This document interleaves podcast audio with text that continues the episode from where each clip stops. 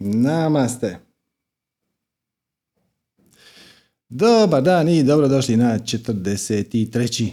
online Zoom, YouTube, Facebook satsang sa Serđom. Danas imamo svakakvih dobrih vijesti i pa mislim počnimo da, da ne duljimo. Ok, gdje ima skica. Okay.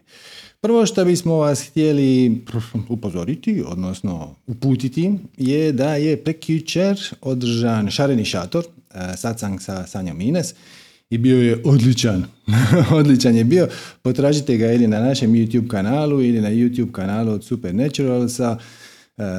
Znate kako to s njima ide, oni svaki put kažu ono, nećemo mi držati dva sata kao ti, to je malo puno, ljudi se umore i to svašta, mislim, složili smo mi to neki koncept da to bude malo kraće i onda ispadne dva i po sata, naravno, jer kad se jednom zalaufaš, jedno vuče drugo i tako, bilo je vrlo zanimljivih pitanja, bilo je tako i šokantno na trenutke, tako da svakako vas upućujem na Šareni šator koji snimku imate i na našem podcast kanalu i na YouTube kanalu Supernaturals i na YouTube kanalu od manifestiranja. Inače, kad smo već kod e, Supernaturalsa, odnosno Sanje Ines, imamo veliko zadovoljstvo najaviti radionicu koja se održava ovu nedjelju zove se Opasne veze, vode Sanja Ines. Pa ću vam ja pročitati ako skraćenu najavu sad da tu nešto ne improviziram, da ne filozofiram. Kaže ovako. Ponavljaju li vam se situacije u životu? I samo čas, ja sam tu napravio jedan slajd. Evo ga. Ponavljaju li vam se situacije u životu? Vrtite se u krugu, obrasci se stalno ponavljaju, život vas kovitla, a vi ste prisiljeni igrati napornu ulogu koja vam se više ne igra. Pozivamo vas na našu najnoviju, izuzetno praktičnu i pragmatičnu radionicu nazvanu Opasne veze, nakon koje ćete vi sami odlučivati kakve odnose i koje situacije ćete birati.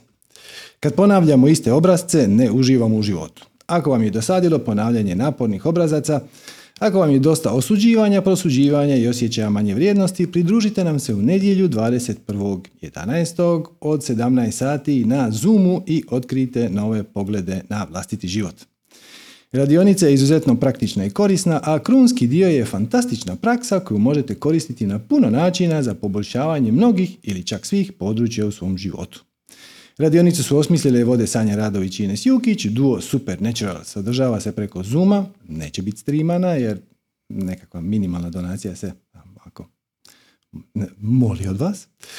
Tako da to vam je nedjelja, ova sljedeća, prva sljedeća za šest dana, 21.11. od 17 sati. Kaže da će trajati barem 3 sata, ali poznavajući njih da će trajati i malo više, pa ono nemojte računati da će to završiti u 8.00. Ostavite si vremena do 9, barem do 8.30. I link za prijavu na sve radionice Supernaturalsa vam je www.vrsupernaturals.com kroz radionice. E, na istom tom mjestu, znači na istoj toj stranici, imate i snimku radionice Tarota. to je zanimljiva priča još od ovog ljeta. Dakle, e, ovo ljeto su neke polaznice e, seminara Strast, kojeg, kao što vjerojatno znate, vode Sanja Ines, molile Sanju da li bi im napravili jedan kratak tečaj Tarota, jer Sanja u par navrata spomenula neke detalje iz Tarota, pa je to sad njih jako zainteresiralo i to je trebala biti onako interna radionica za njih desetak, čak se nisu namjeravali ni snimati, onda kažemo da, lupi taj rekord, pa, pa ćemo vidjeti. Ukratko, od 7-8-10 ljudi koji su bili načelno zainteresirani, uskoro se usmenom predajom, jer mi to nismo nigdje oglašavali, nismo nigdje najavili, skupilo prvo 20, pa 50, pa na kraju skoro 100 ljudi. I ta radionica Tarota vam ima osam dijelova po pa skoro sat i po. Tako, ne, osam puta po sat i po i daje vam izvrstan uvod u Tarot. Pa evo, da ja stavim jedan slajd preko svega, da vam pročitam ukratko čemu se tu radi. Znači, tarot je umjetnost čitanja energetskih sila, potencijala i vibracija. Kao što vidite iz ove definicije nema nikakve puno veze sa gatanjem, kako to ljudi percipiraju. Umjetnost tarot karata krije se u vizualima, koji su jasni svim ljudima na svijetu, neovisno o kulturnom okruženju, čak i o dobu. Tarot karte iste su već stoljećima. Čar tarot karata krije se u simbolima, arhetipovima i suptilnim značenjima koje čita i razumije naš nesvjesni um. Upravo zato tarot karte su idealan alat za razvijanje intuicije. Hm? Uz tarot ćemo lakše ponovno uspostaviti povjerenje prema kreaciji, ali također razviti i povjerenje u našu osobnu moć. To je predivan alat za uvid u sinhronicitete koji se događaju u našem životu, ali i za mnogo veću svjesnost, pomnost i bivanje prisutnim. Uz pomoć tarot karata otkrivamo svjetove, ideje, tokove života koji su golom oku skriveni, a koji itekako utječu na našu svakodnevicu. Tarot je kompleksna igra za razvoj intuicije koja nas vodi u prepoznavanje sinhroniciteta i svjesni upravljanje vlastitim životom. Gradivo Tarota vrlo široko, a u ovom tečaju pružamo osnove za siguran i jednostavan početak. Preko 13 sati materijala podijeljenih u 8 predavanja uz koje svaki polaznik dobiva i PDF sa ritualima otvaranja i zatvaranja prostora. U ovom tečaju saznaćeš kako odabrati svoje karte i na koji način ih čitati, upoznaćeš se sa drvom života i naučiti kako otvarati karte za sebe, a kako za druge. Dobit ćeš rituale za otvaranje prostora prije čitanja te za zatvaranje prostora nakon. A saznaćeš više o značenju simbola i ono najvažnije, dobro se zabaviti. Autorica i voditeljica tečajeva je Sanja Radović. Tako da, eto, to vam je već dostupno, ne morate ništa čekat, to se već održalo. I snimka je znači dostupna na www.viasupernature.com kroz radionice, tamo imate link tarot igra za razvoj intuicije ili ovako nešto. Osam predavanja po sati po do dva, sve skupa 13 sati materijala i vrlo praktično, vrlo jednostavno, eh, očišćeno od viškova, jer ako ste ikad krenuli proučavati tarot, vjerojatno ste primijetili da je ta tema beskrajna. Znači, krene to onako jako jednostavno, ali onda po putu odjedan put shvatite da biste trebali nešto sitno znati o drvu života, pa onda malo nešto i o kabali, a ne bi bilo loše znati ni neke arhetipove i onda se to nekako, to gradivo krene bujat. E pa ovdje vam je sve složeno na jednostavan i praktičan način, tako da možete odmah početi. To je ono što je važno. Jer mislim, s obzirom da je to igra za razvoj intuicije, dosta je zgodno intuiciju početi razvijati odmah, a ne ono, za šest godina kad pohvataš osnove tog gradiva. Ok, e sad kad smo objasnili šta sve možete dobiti, sad ću vam uh, ukratko dati i hm, kratko objašnjenje, odnosno opis šta za sada barem nećete dobiti. A nećete dobiti predavanje koje smo u grubo natuknuli pa smo onda dobili puno podrške od vas. Mi ćemo kontraintuitivno otići više u skladu sa vlastitim srcem nego sa zahtjevima publike, a to je nešto što se trebalo zvati fizika manifestiranja 2. Svjesnost uzvraća udarac. Znači, fizika manifestiranja je od naših najpopularnijih predavanja, imate ga na YouTube kanalu, staro 6-7 godina, više nisam ni sam siguran. I ona zapravo, to predavanje kroz čistu fiziku nema ništa dvojbeno u tome, sve to možete provjeriti u bilo kojem udžbeniku. Objašnjava kako naša percepcija realnosti, odnosno naša realnost, kako mi to popularno volimo kazati, je isključivo subjektivna. Nema ništa objektivno u njoj. E, I postoji još jedna nadogradnja na tu teoriju, odnosno fizika je još malo uznapredovala u zadnjih par godina, tako da smo zapravo bili zaplanirani napraviti jedno predavanje kako svijest promatrača oblikuje realnost, odnosno kako je svijest u centru svih fizikalnih pojava i kako je to između ostalog jedan od razloga zašto se fizičari užasno bore i muče sa integracijom, na primjer, Einsteinove teorije relativnosti i kvantne fizike. Te dvije stvari kao da su dva potpuno različita svemira. Međutim, nisu jednom kad uključite promatrača u razmatranje, odnosno svijest, odnosno sebe. E sad, zašto to nećemo? Iskreno, ja sam krenuo pripremati to predavanje i uzeo sam nekakve materijale, jednu knjigu koju ću vam sad preporučiti na kraju, ako vam je to sve skupa užasno uzbudljivo. I čak smo dobili jako puno i komentara i e, mailova podrške, kako je to ljudima značilo na njihovom putu. Međutim, nekako kad sam krenuo to pripremat, sam shvatio da u ovom trenutku, u ovom trenutku to je više spiritualni bypass. Ako vama stvarno treba objašnjenje da dvije kvantno spregnute čestice koje u posebnoj verziji eksperimenta dvostrukog proreza dokazuju da se prošlost generira iz sadašnjosti, a da sadašnjost nije posljedica prošlih akcija kako se nama uporno čini iz naše osobitne perspektive. Ako vas to doista spriječava da vi krenete slijediti formulu i počnete raditi svoju strast, najbolje što možete, koliko god možete i sve ostalo, a onda ovo vas neće spasiti. Ovo vas neće spasiti. Tako da mi ćemo se, više ćemo energije uložiti u neke druge e, proizvode, e, tečajeve, znanja koji su direktno i konkretno primjenjivi na sadašnji trenutak koji je ključan.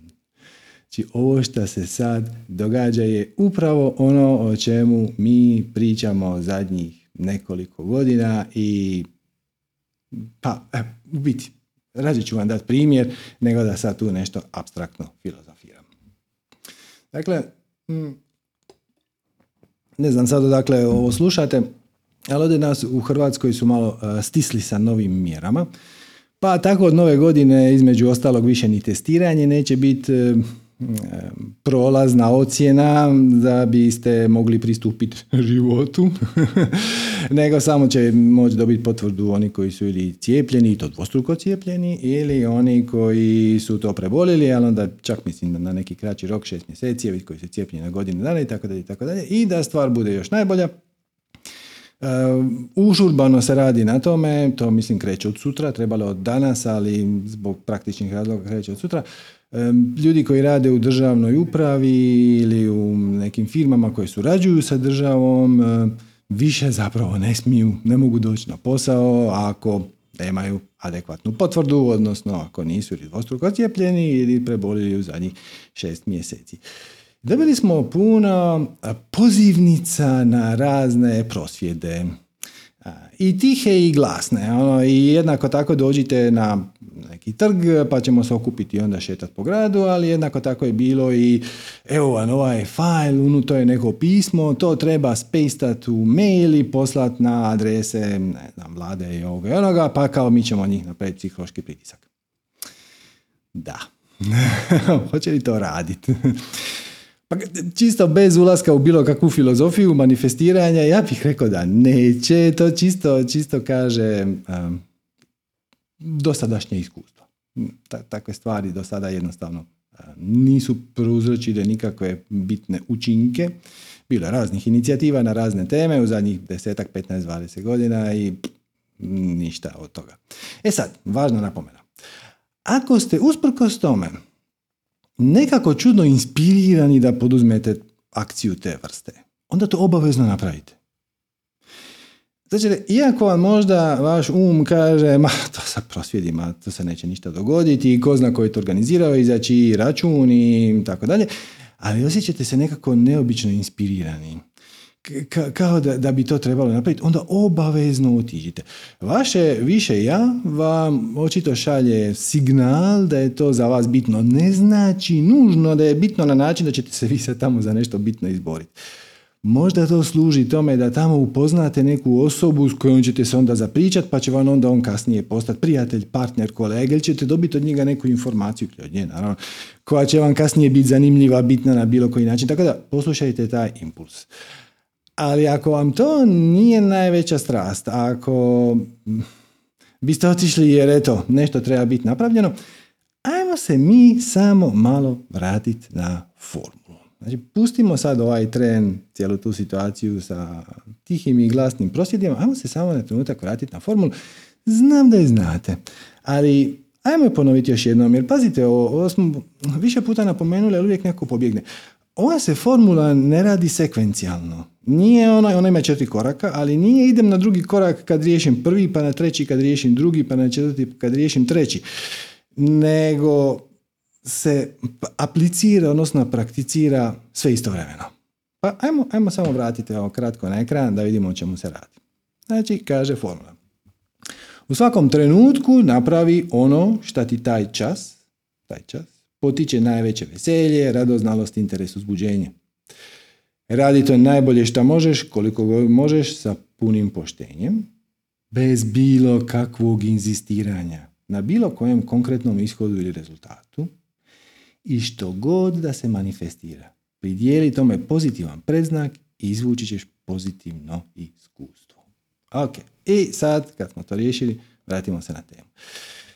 Znači, ljudi nam se javljaju i kažu ovo je strašno, e, treba hitno nešto napraviti, zato što ja od četvrtog prvog, čini mi se, ne mogu na posao, a ne želim se cijepiti. E sad, naravno, ako se želite cijepiti, apsolutno, cijepite se, sve ste riješili. Tako da, mnogi ljudi nam nisu napisali ono, ali ja se ne želim cijepiti, ali ako se žale da od četvrtog prvog neće moći na posao, onda pretpostavljam da se ne žele. Inače bi mogli. Okay. Dobro, ok. Znači, tvoja drama životna trenutno je u tome što ti od nove godine, recimo četvrtog prvog, nećeš moći na posao. Da li je taj posao tvoja najveća strast? Da li te uzbuđuje? Da li te veseli svako jutro kad otvoriš oči, nadalje bi preskočio kavu i ono jurnuo na posao? Ako nije, onda ajmo se vratiti na prvi korak. Od svih stvari koje možeš poduzeti, odlazak na posao je svako jutro je jedna od stvari koje biraš i poduzimaš, okay? napravi ono kao ti potiče najveće veselje. Ako ti to nije najveće veselje, a šta je? Dobro, i onda radi to najbolje što možeš koliko god možeš sa punim poštenjem. Ako slučajno taj posao jest najveća strast, a sad su ti se zatvorila vrata da ga radiš na način kako si to do sada radio, možeš smisliti neki drugi način. E, sad, naravno, šta točno to će biti, kako će to izgledati, to užasno ovisi, jako ovisi o tome šta ste po zanimanju i šta radite, ali ako ste u nekoj administraciji, u nekom knjigovodstvu neke firme, možete li raditi to knjigovodstvo samostalno? Znači ako radite u školi, je ima neki drugi način da aplicirate to svoje znanje, to svoje iskustvo kroz privatne konzultacije, kroz neke manje grupe. Lupam. Ali, ima li neki drugi način da to napraviš? Jer pazite ovo, bez ikakvog očekivanja inzistiranja kamo bi to trebalo odvesti. se svi borimo, i borite se i to je jedan od težih koraka. Vrlo je teško obuzdati um, pogotovo ako ne meditiraš teško je obuzdati um koji će početi raditi projekcije i on zna najbolje i šta će se dogoditi šta neće dogoditi. Ali obratite pažnju na četvrti korak formule. Jer možete se pitati zašto se meni ovo sad dogodilo? Mislim, koja, koja je to fora da sad ja na jedan put više ne mogu raditi svoj posao koji radim već 20-30 godina. Šta god da se dogodi. Pogotovo ako je neželjeno, nepreferirano, teško. Pridijeli tome pozitivan preznak. Jednostavno kažeš, o gle, kako uzbudljivo, mene kreacija sad aktivno spriječava da moj put se nastavi pravocrtno ko šta sam ja predminijevao ili zamišljao ili htio. Ovo je strelica u neočekivanom smjeru. I opet ovaj primjer često dajemo kad vas kreacija pokušava um, skreniti na put koji će dugoročno biti u vašem puno boljem interesu. Vi ćete, na kraju ćete biti zahvalni, ali kad vas kreacija pokušava skrenuti, prvo vam daje subtilne signale, ono, sitne sinhronicitete, ono ko poštar koji lagano pokuca na vrat. Pa onda vi to ne poslušate jer zašto? Jer se držite svojih negativnih definicija uvjerenja. Hm? Šta je najgore što se može dogoditi ako ja zamijenim način na koji radim svoj posao. O, grozno. To je nesigurno. A krediti, a računi, a djeca, a obitelj, a muža, bla, bla, bla, bla, bla. Ok, to... I kad slijediš taj niz, ono, ok, i sad ću, izgubit ću taj posao i šta onda? I onda ću morat početi raditi sam, dobro i šta onda? I onda ja to ne znam, ja, mene će uhapsit. Zašto ja ne znam, vodi poslanje, pa mislim naučit ćeš. Iz toga nikad niko ne kaže nužno radi to skupa, radi to sam. Poveži se sa drugim ljudima koji su u sličnoj situaciji i koji dijele sličnu strast. Hm? I promijeni formu koju to radiš. Znači, kreacija će vam prvo pokucati na vrate, pa će početi zvoniti, pa će onako leći na zvono. I onda ako ništa ne pomogne, onda će uzeti onaj ovan i razvalit će vrate i reći, e, ok, sad više ne možeš ignorirati glas svoje duše. I to je to. To vam je ta situacija.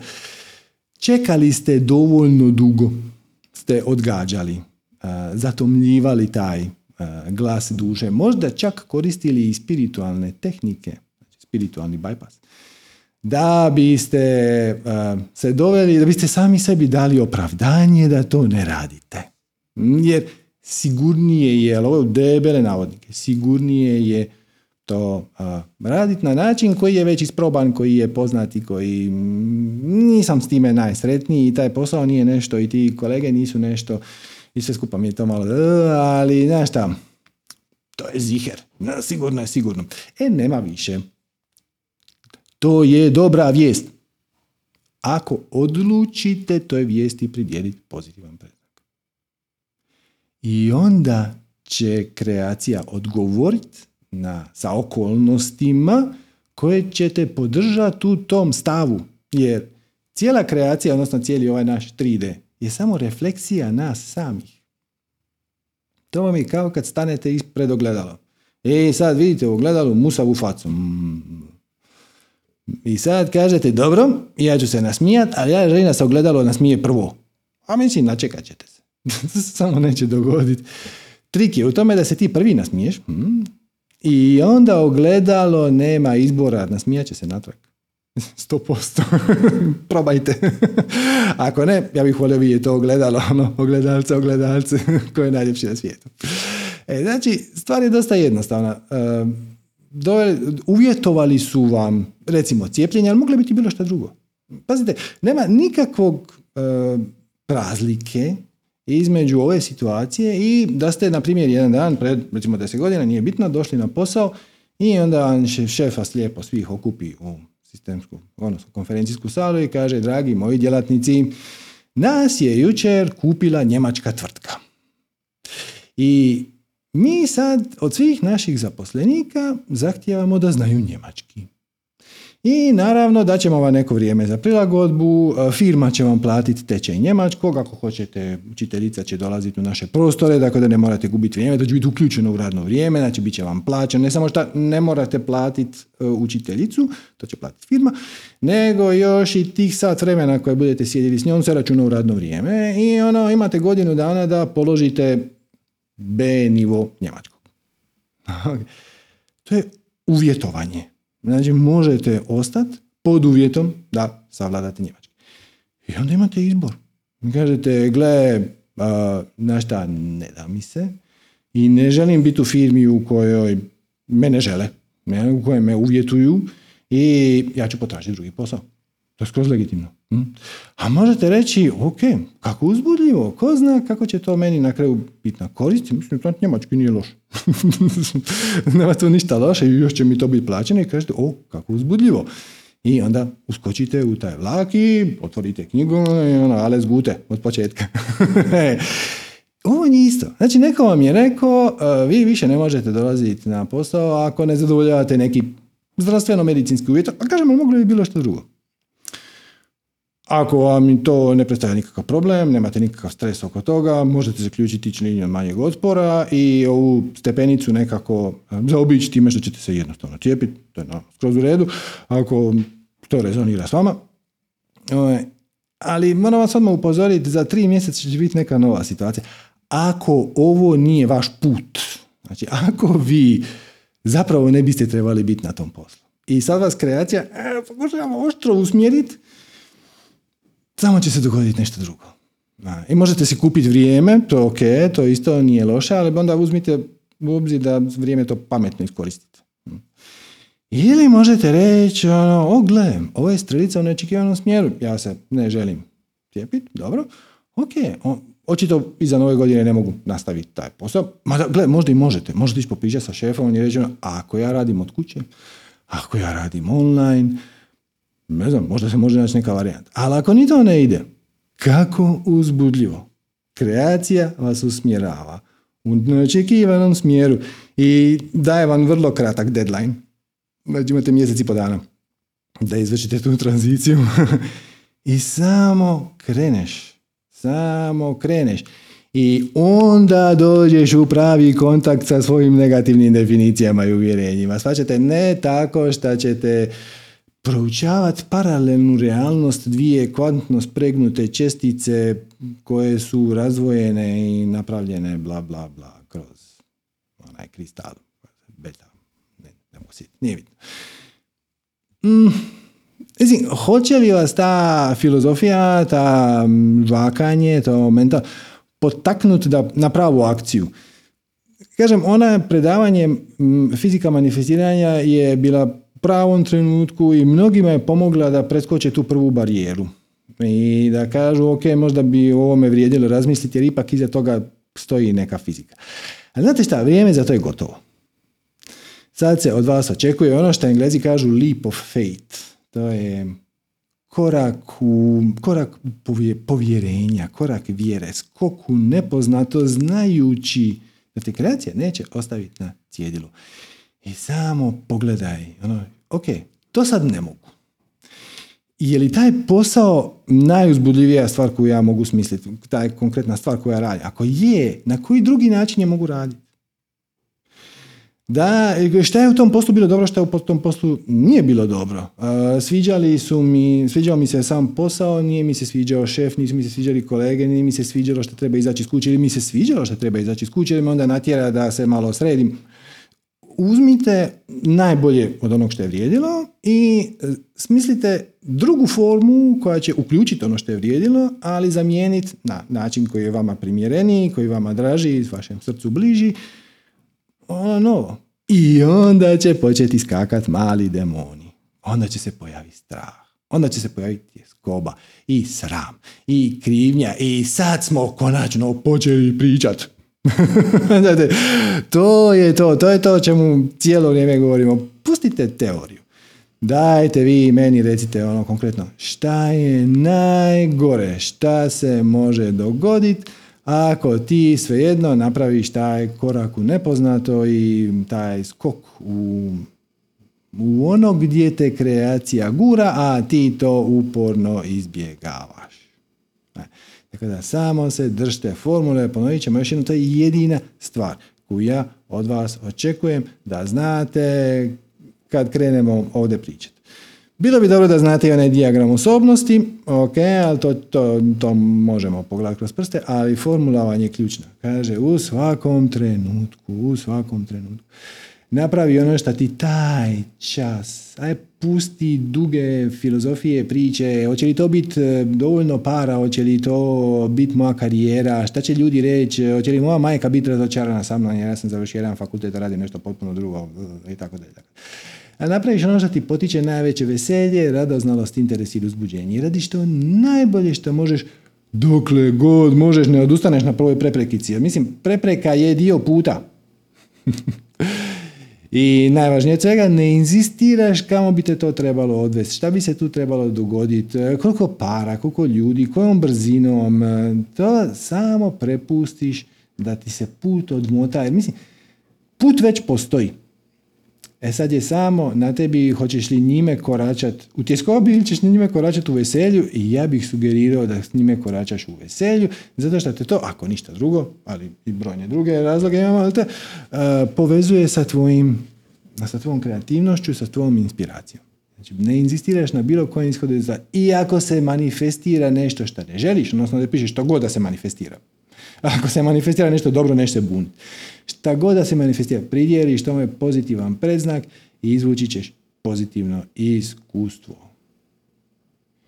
I ovdje opet će vam biti, meditacija će vam biti ključna, da dođete zaista u kontakt sa svojim mislima, jer mi se sa mislima identificiramo. Mi ja mislim da ovo nije u redu. Koga briga šta ti misliš? Tvoje misli proizlaze isključivo iz tvoje vibracije. I ako si ti u vibraciji ljutnje i frustracije, imat ćeš ljute i frustrirane misli i svi će nešto drugi biti krivi. Tako da, zapravo, ako se već želite boriti za bolji svijet, možete prosvjedovati, možete pisati prosvjedna pisma, želite, e, najbolje što možete, dokle god možete, s punim poštenjem, nikakvo nasilje, nikoga ne ozlijediti, nikome ne uskratiti njegov osobni izbor. Znači, ako ste vi protiv cijepljenja, nemojte osuđivati one koji su za. Oni imaju svoje definicije uvjerenja u svojoj glavi i oni su u pravu. I na, iz bilo koje perspektive, razumne i logične, oni su jednako u pravu koji vi. Svi su odgovori jednako vrijedni. Svako iskustvo je jednako vrijedno, svaki izbor je jednako vrijedan dok ne uzima i umanjuje i pravo na izbor drugima. Okay. I kad dođe taj četvrti prvi, kad vas više ne žele pustiti na posao zato što nemate adekvatnu potvrdu, vi kažete, ok, hvala. I odete i počnete slijediti svoju strast i postanete dio rješenja umjesto da ste dio problema, nazovimo to tako. I to je sve. Da se ulažeš u energiju svoju u željeno. Ne popravljaš staro, gradiš novo.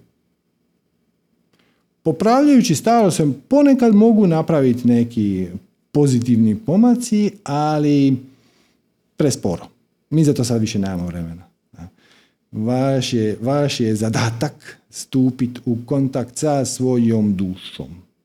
Vidjeti šta ti sjedi, zašto si rođen, šta ti ima smisla i čim nađeš šta tebi osobno ima smisla, bez obzira koliko drugih ljudi s time rezonira, to je odjedan put i tvoja svrha. Svrha je prema van, smisla je prema unutra, dvije strane istog novčića. Nema u svemiru novčića s jedne strane. Jednostranih novčića nema. Svaki novčić ima dvije strane. E, tako je ovo, imat ćete i svrhu i smisla i onda će život početi klizit. Ali da biste do toga došli, morate doći u kontakt sa svojim negativnim definicijama i uvjerenjima koje vas uvjeravaju da je ovo što se događa strašno. strašno.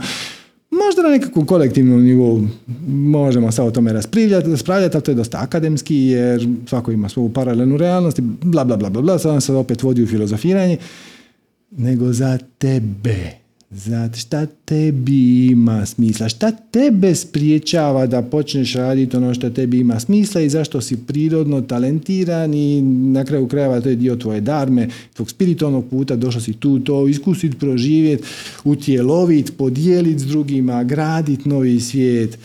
Znači, graditi novi svijet, stavljati, popravljati starije kod da stavljate žbuku na nekakvu staru zgradu koju je ono potres dobrano uništio. E, ok, izgledat će malo bolje, ali nije to to. Mm. To je prava stvar je ići slijediti svoju strast. Zašto si ti inspiriran, zašto si kreativan. Počnite s malim stvarima. Ako vam je ovaj čas najuzbudljivije napraviti kolač, samo napravite kolač. I taj, taj, to će vas malo uveseliti. Čim vas to malo uveseli, da će vam bolji kontakt sa vašom kreativnošću, inspiracijom, višim ja, nazvite to kako hoćete i dobit ćete sljedeći korak i sljedeću ideju i onda opet nad njom morate poduzeti akciju. E, a ovo što se sad događa da ste prisiljeni promijeniti smjer, shvatite to kao nešto pozitivno. O, kako uzbudljivo. Strelica u neočekivanom smjeru. I sad ćemo krenuti na razgovor i vidjet ćemo šta vas konkretno koči da krenete slijediti ovu jednostavnu formulu koja ima četiri dijela, ne četiri koraka, četiri dijela. Sad ćete, e, možda ćete početi slijediti svoju strast i prije nego što dođete do točke e, najbolje što možeš dokle god možeš s punim poštenjem i bez očekivanja, će se izmanifestirati nešto šta niste očekivali, šta niste priželjkivali, šta je na neki način neželjeno ili barem radije biste bez toga. To je četvrti dio. Pridjeliš tome pozitivan preznak i vratiš se na prvi. I onda kreneš se i formulu sad ide. Ok, radiš najbolje što možeš, ne odustaješ zato što ti je tvoj ego rekao da ovo je dosadno. Ovo je dosadno. Jer dosada je jedna važna spiritualna praksa Možda ćemo jedan dan napraviti jedno veće predavanje oko toga, ali vjerujem da će za većinu vas koji ovo slušate, očekujem da ste malo napredniji na ove teme, sama skica biti sasvim dovoljna. Mm. Znači, u životu imamo dva velika gurua. Prvi se zove život i on je neizbježan. To vam je takozvani muški princip života bit od akcije, bit od koristi, poduzet akciju u smjeru svog veselja, ne kontemplirati o tome i razmišljati o paralelnoj realnosti, ili sjediti u fotelji i slat dobre vibracije, ono love and light. To je odlično da vas stavi u pravu vibraciju, ali onda kad ste otvorili oči, sad poduzmite neku akciju, ono, kao fizičku akciju. Fizička akcija može biti napisati nešto na kompjuter. Znači, iznesite to van. Znači, to vam je muški princip, to je život i neizbježanje. Postoji i drugi dio, drugi guru, kojeg smo mi u našem društvu potpuno zanemarili. A zove se tišina. Tišina je sveta. Tišina uma, tišina duše, mir, spokoj, uzemljenje. To znači bit u redu sam sa sobom čak i kad ništa ne radiš, ajmo to tako nazvati. E, ljudi na ovome pada oko kruške. Gledam baš neki dan, sjedio sam u nekakvom, ba recimo kafiću, nije važno, i sad gledam neku djevojku pored sebe, mlada cura, možda 20-25 godina. Ona nema sekunde mira. Znači, ona sjedi sama na svojoj kavi, a? ima slušalice u ušima i stalno nešto vrti po mobitelu. Onda ga ostavi sa strane. Onda za dvije sekunde ga uzme. Onda nešto čita, onda scrolla neki Instagram. Onda ga stavi sa strane. Onda strkne kavu. Onda gurne kavu. Onda naruči sok. Ženo, smiri se. e, malo tišine. Uživajte u onome što će vaš ego vrlo rado nazvat dosada. Nije to dosada. Sjeo si na terasu i uzeo si svoju kavicu, a je ostavi mobitel sa strane. E, pusti ga. Ne, nemoj ni upali televiziju, ponošaltat kanale, mahnit. Samo, ovaj tren je sve u redu. Niko ništa tebe ne traži. Nema nikakve panike, ništa ne gori. Samo uživaj, budi taj čas, ono sad i ovdje. Kako se, znam da ste čuli od spiritualnih učitelja da stalno biti sad i ovdje, i to je istina, svakako bih to preporučio, ali to počinje tako što ste barem u biranim trenucima sad i ovdje. Uzemnite se malo. Samo dopustite da je sve ok. I pustite misli koje jurcaju, a šta ću kuhat za ručak, a šta ako mi se ovaj javi, a šta ako mi se ne javi, a šta ako mi onaj vrati pare, a stavio sam reklamaciju, prije deset dana oni mi se nisu javili, majko li njihov, onda odjedan pusti ljud, pa si frustriran, pa si onda kriv zato što ti njih nisi nazvao, pa si u sramu, jer ako neko shvati da si ti kupio krivi proizvod, onda ćeš ti morati opravda. Bla, bla, bla, ne, samo ne. Ono, pustiš malo, da se stvari slegnu, uživaš malo u tom miru, 10 minuta, 15 minuta, šta više, sad vremena, i onda će doći neka inspiracija i onda poduzmeš akciju. To vam je bitno. Mislim, to, to je taj put. Morate imati i muški princip i ženski princip. I muške energije u sebi ženske. On nema nikakve veze s time jeste li muško ili žensko. Načelno ženama je se lakše povezati sa ženskom energijom, muškarcima se lakše povezati sa muškom energijom, mada ni to nije zakon. Mm, postoje brojni muškarci koji su na ženskoj, koji imaju dominantnu žensku energiju i postoje brojne žene koji imaju dominantnu mušku energiju i to skroz ok. Svi mi to moramo izbalansirati.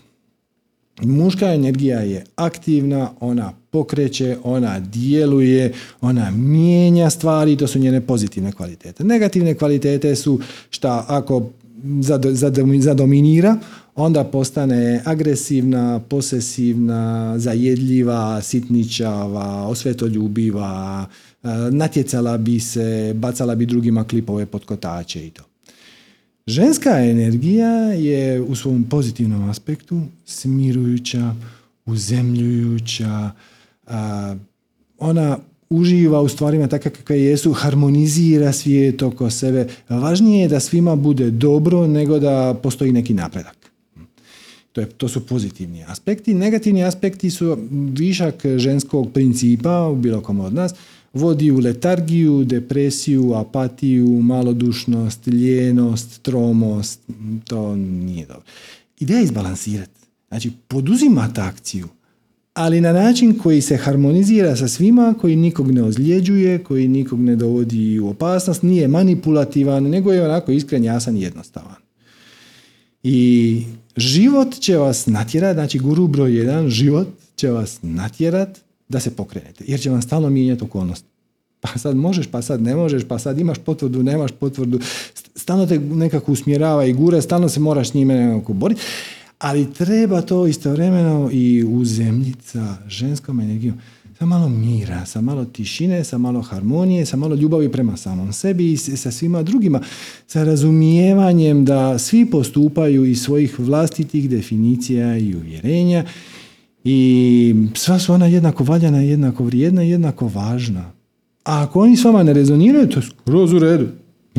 Vi sam nađite svoj put, opet, to se uvijek, uvijek, uvijek može na način da to nikog ne povrijedi, ozlijedi, da pa će da bude korisno na, na opću korist te, i da se harmonizira sa prirodom i sa društvom i sa svima ostalim. Daj, dopustite si malo, malo dosade. Kažem, nakon 10 sekundi kad odustanete od bilo koje akcije, um, odnosno vaš ego će vas pokušati uvjeriti da je to dosadno, da je to bez veze i onda će pokušati reći, a mogo si skuhati ručak, a mogo si i oprat poda, a mogo si i ovo, a nije, nije ti... Bla, 20 minuta si možeš priuštiti.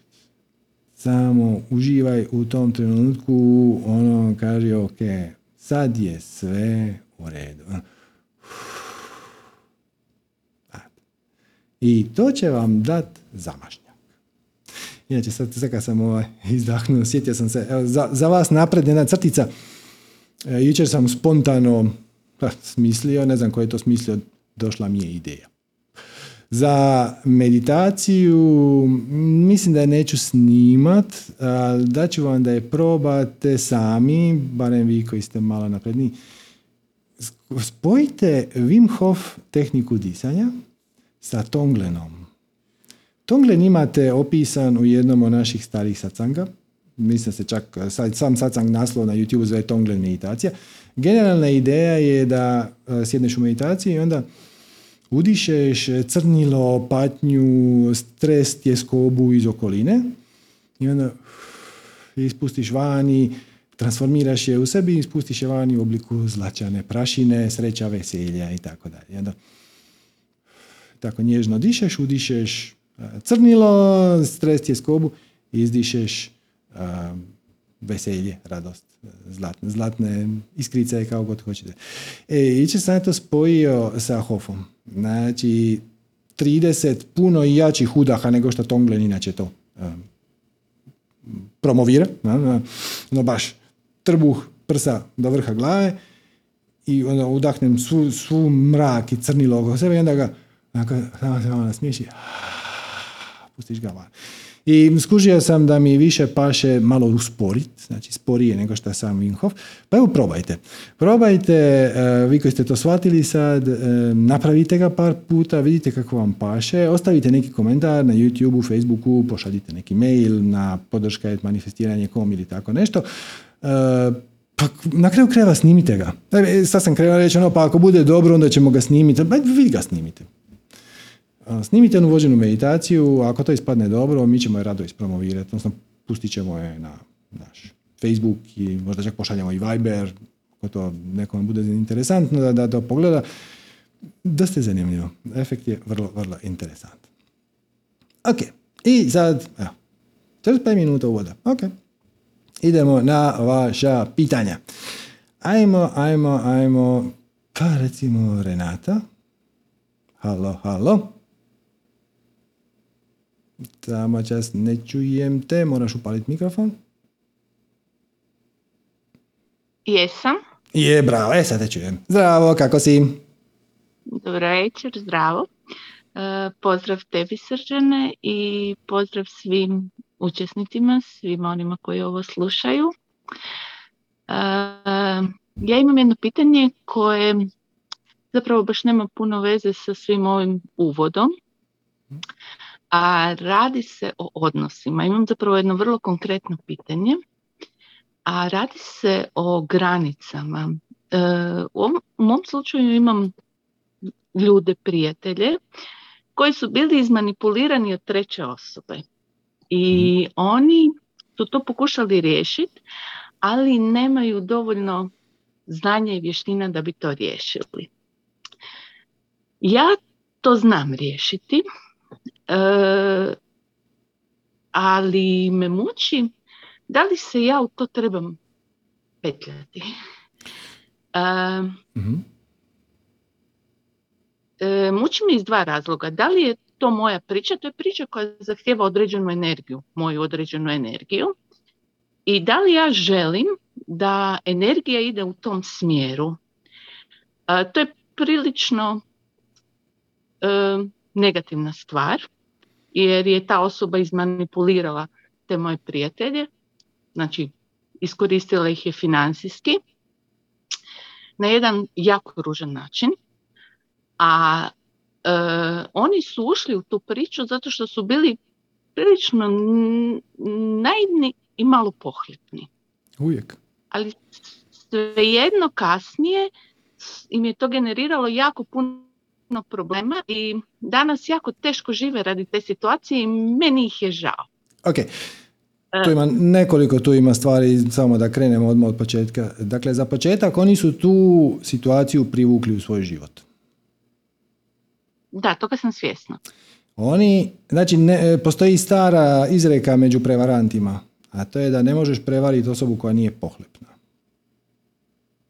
Jer prevarant će ti uvijek ponuditi nešto, znači ti meni daj, ne znam, pare ili šta već, a ja ću tebi brda i doline. Ako si ti zadovoljan s onim što imaš, možda hoćeš, možda neće, čak i ako uđeš u tu kombinaciju, budeš prevaren, na kraju ćeš reći ono, oh well. E, ali oni su očito zagrizli puno više nego što im je ugodno. Znači, nisu investirali onoliko para koliko su mogli, nego i više od toga, i to im je životna lekcija. Mislim, kako bi ti rekao, to se dogodilo i dogodilo im se zato što im se trebalo dogoditi. Ja ne znam zašto, mi nije uopće važno. Ali ono što tebe muči je zapravo do koje mjere ti možeš se petljati u to. Ti možeš ponuditi rješenje, ali ako ga oni nisu spremni čuti ili prihvatiti, to nije tvoj. I to što je tebi njih žao je također zamka. Znači, to znači da ti zapravo ne razumiješ duboko u sebi da su oni dobili upravo ono što su trebali. Znam da to sad, sad zvuči e, okrutno. Ne, ja e, to potpuno, da, da, ja to potpuno razumijem. Ja isto razmišljam o tome na takav način. Ali... E, kako da kažem, e, svi mi prolazimo kroz život i dobijemo ono što zaslužujemo, što smo tražili i tako dalje, ali opet u određenom momentu nam netko pruži ruku. Pazi, to, to je rekla si što zaslužujemo. Zaslužujemo je jedna vrlo hm, hm, skliska kategorija. Mi ne znamo šta zapravo trebamo i samim time ne znamo šta zaslužujemo. Znači, e, ljudi kažu ja sam napravio to, to, to i to i sad zaslužujem poštovanje. Pa mislim ne zaslužuješ. Kako ti rekao? Ako ga dobiješ super, ako ga ne dobiješ, šta te briga? Zašto tvoje e, blagodat ovisi o stavu drugih? Jednako tako i vrijedi za ovo. Zašto bi tvoja sreća ovisila o tome hoće li oni prihvatiti tvoj savjet ili neće? Možda hoće, možda neće.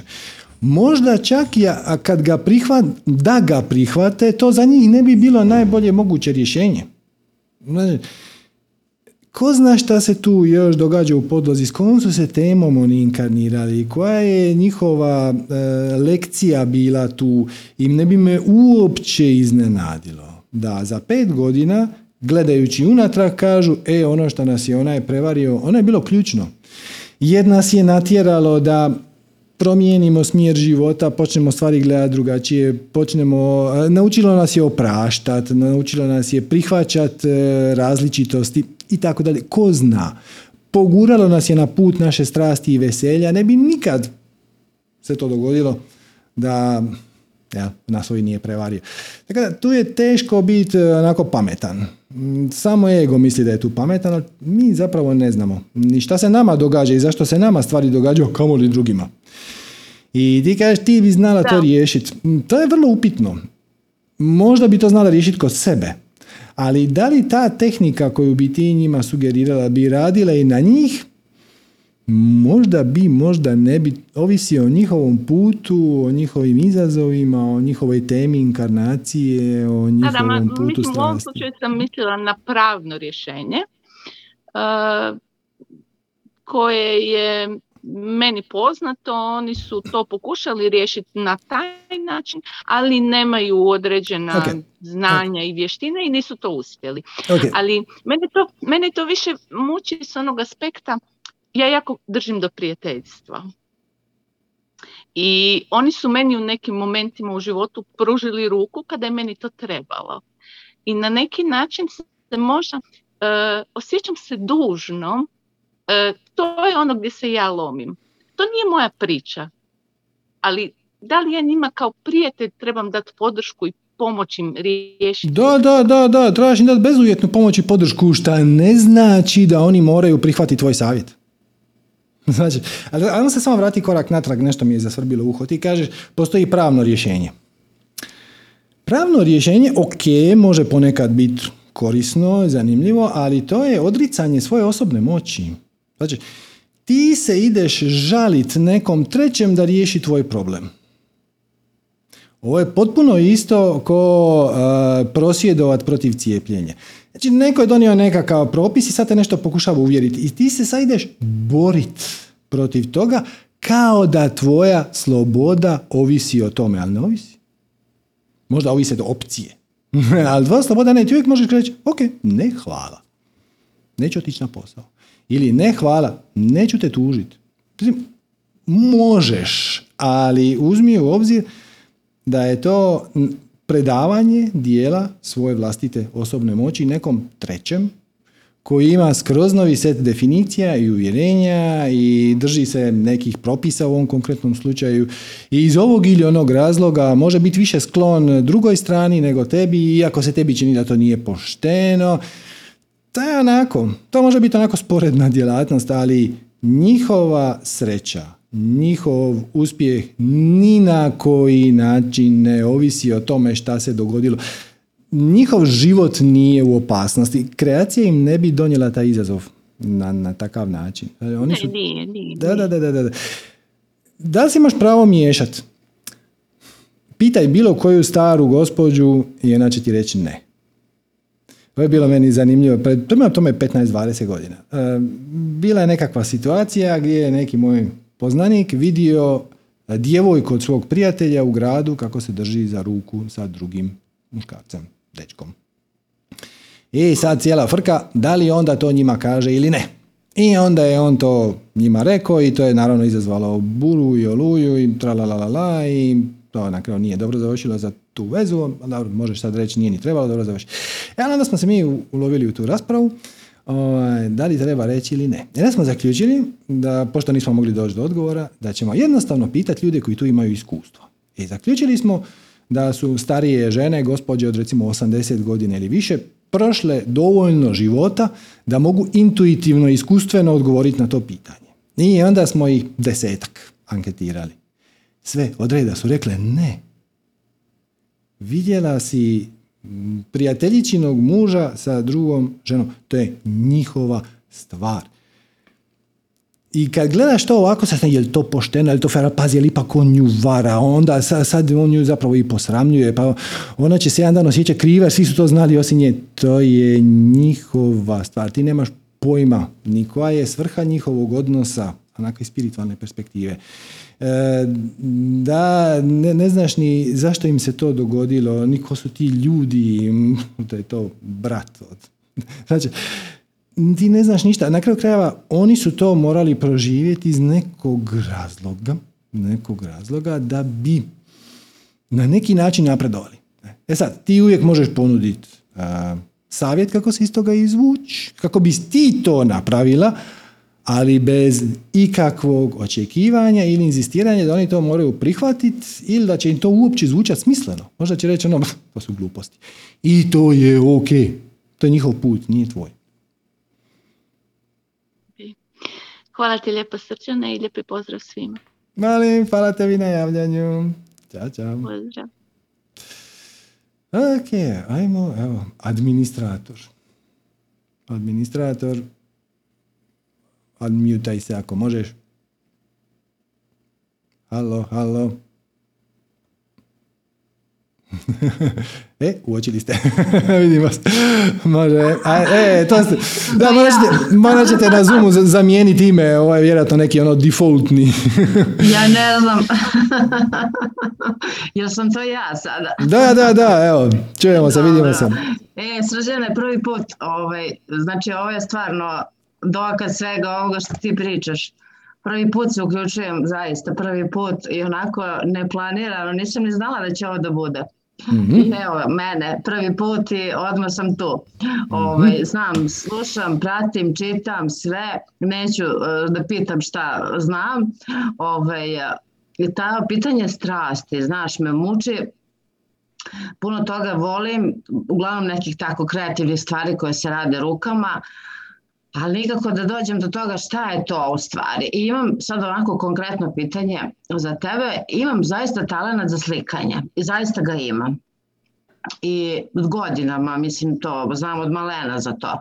Mm-hmm. I kad uhvatim platno i boje, uh, sednem i satima to radim i uradim nešto jako dobro, jako lepo, što su i ljudi koji se razumeju u te stvari potvrdili. Ali šta je problem? Ja to radim jednom u par meseci. Zašto? I po, pokušavam sebe da ubedim da li je to, da, kako bih rekla, ne, nekako imam talenat, ide mi odlično. I osjećam nekako da je šteta da ja to ne iskoristim. Da kažem, ne iskoristim u smislu materijalnog iskoristim, nego da ne, da ne, da ne napravim neke lepe slike neke, nešto lepo što mogu da pokažem, da ponudim, da poklonim, nije važno.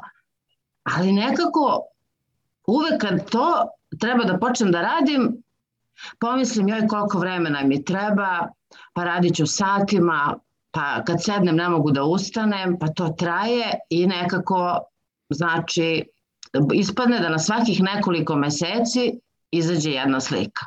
Ba, dobro, ali... I sad mene, zanima, da li to, izvini, da li hmm? to može uopšte da bude moja strast? Zašto ne bi? Ali nekako mi je na silu, nekako moram da se teram. Moraš da se tjeraš zato što imaš negativne definicije uvjerenja vezano za to. Mislim, sad si ih sama si ih izgovorila. Ja ne znam je li to moj put, e, to će predugo trajat e, i tako dalje i tako dalje. Mislim, koga da. Koga briga? Da. Mislim, koji je cilj života? Je li cilj života izaći iz života sa brdom para ili ne znam, sa petoro djece? Dakle, cilj života, svrha života, zašto nas je kreacija tu stavila je da prikupljamo iskustva, da uživamo u životu najbolje što možemo. Ako ti stvarno kad dohvatiš platno, kako kažeš, vrijeme mi se izgubi i to sve skupa jako dugo traje, to je odlično. To je odlično, to znači da je to tvoja strast.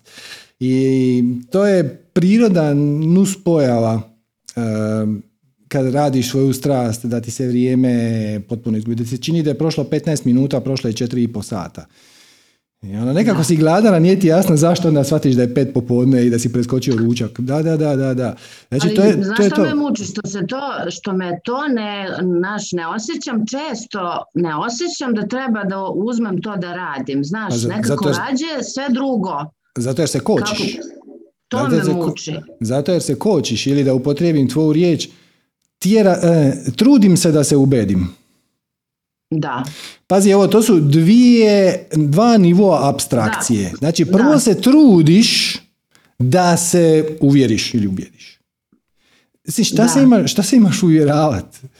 Ako ti ta akcija, recimo da te pitam ovako, kako se osjećaš nakon što si pet sati slikala i sad si završila s tim? O, prvo ću ti reći, oduševljena sam uvek, ali stvarno ne, ne sada da ja sebe veličam, mislim uopšte nije to. Prvo sam oduševljena sa onim što vidim, mm. a, i sva sam naravno srećna i sve, ali sam i umorna, jer kad sednem to traje satima. Znaš. Ok, ali samo će, samo će, da li taj umor ima jednu komponentu onako dubokog mira i ispunjenosti? Ili samo ima. ono E, pa to je to. Ima, ima. Dakle, Da, da li voliš taj osjećaj kad završiš sa slikanjem? Da, da. Zašto, zašto ga onda ne bi sebi volim, priuštili? Volim, i On... obožavam da je gledam. Znači, kad je vidim gotovu, završenu, onda wow, znaš, to sam ja, to su moje ruke e, Ok. napravile, moje oči su vidjele, e sve je to ok, ali mnogo mi vremena treba, od evo, s posljednju sliku sam uradila pre godinu dana, znači pro, prosto mi je Zato- glupo i da kažem, Ali zato jer si stvorila otpore unutar sebe. Da. Ti da. sama sebi stojiš na putu. Mislim, taj proces traje koliko traje.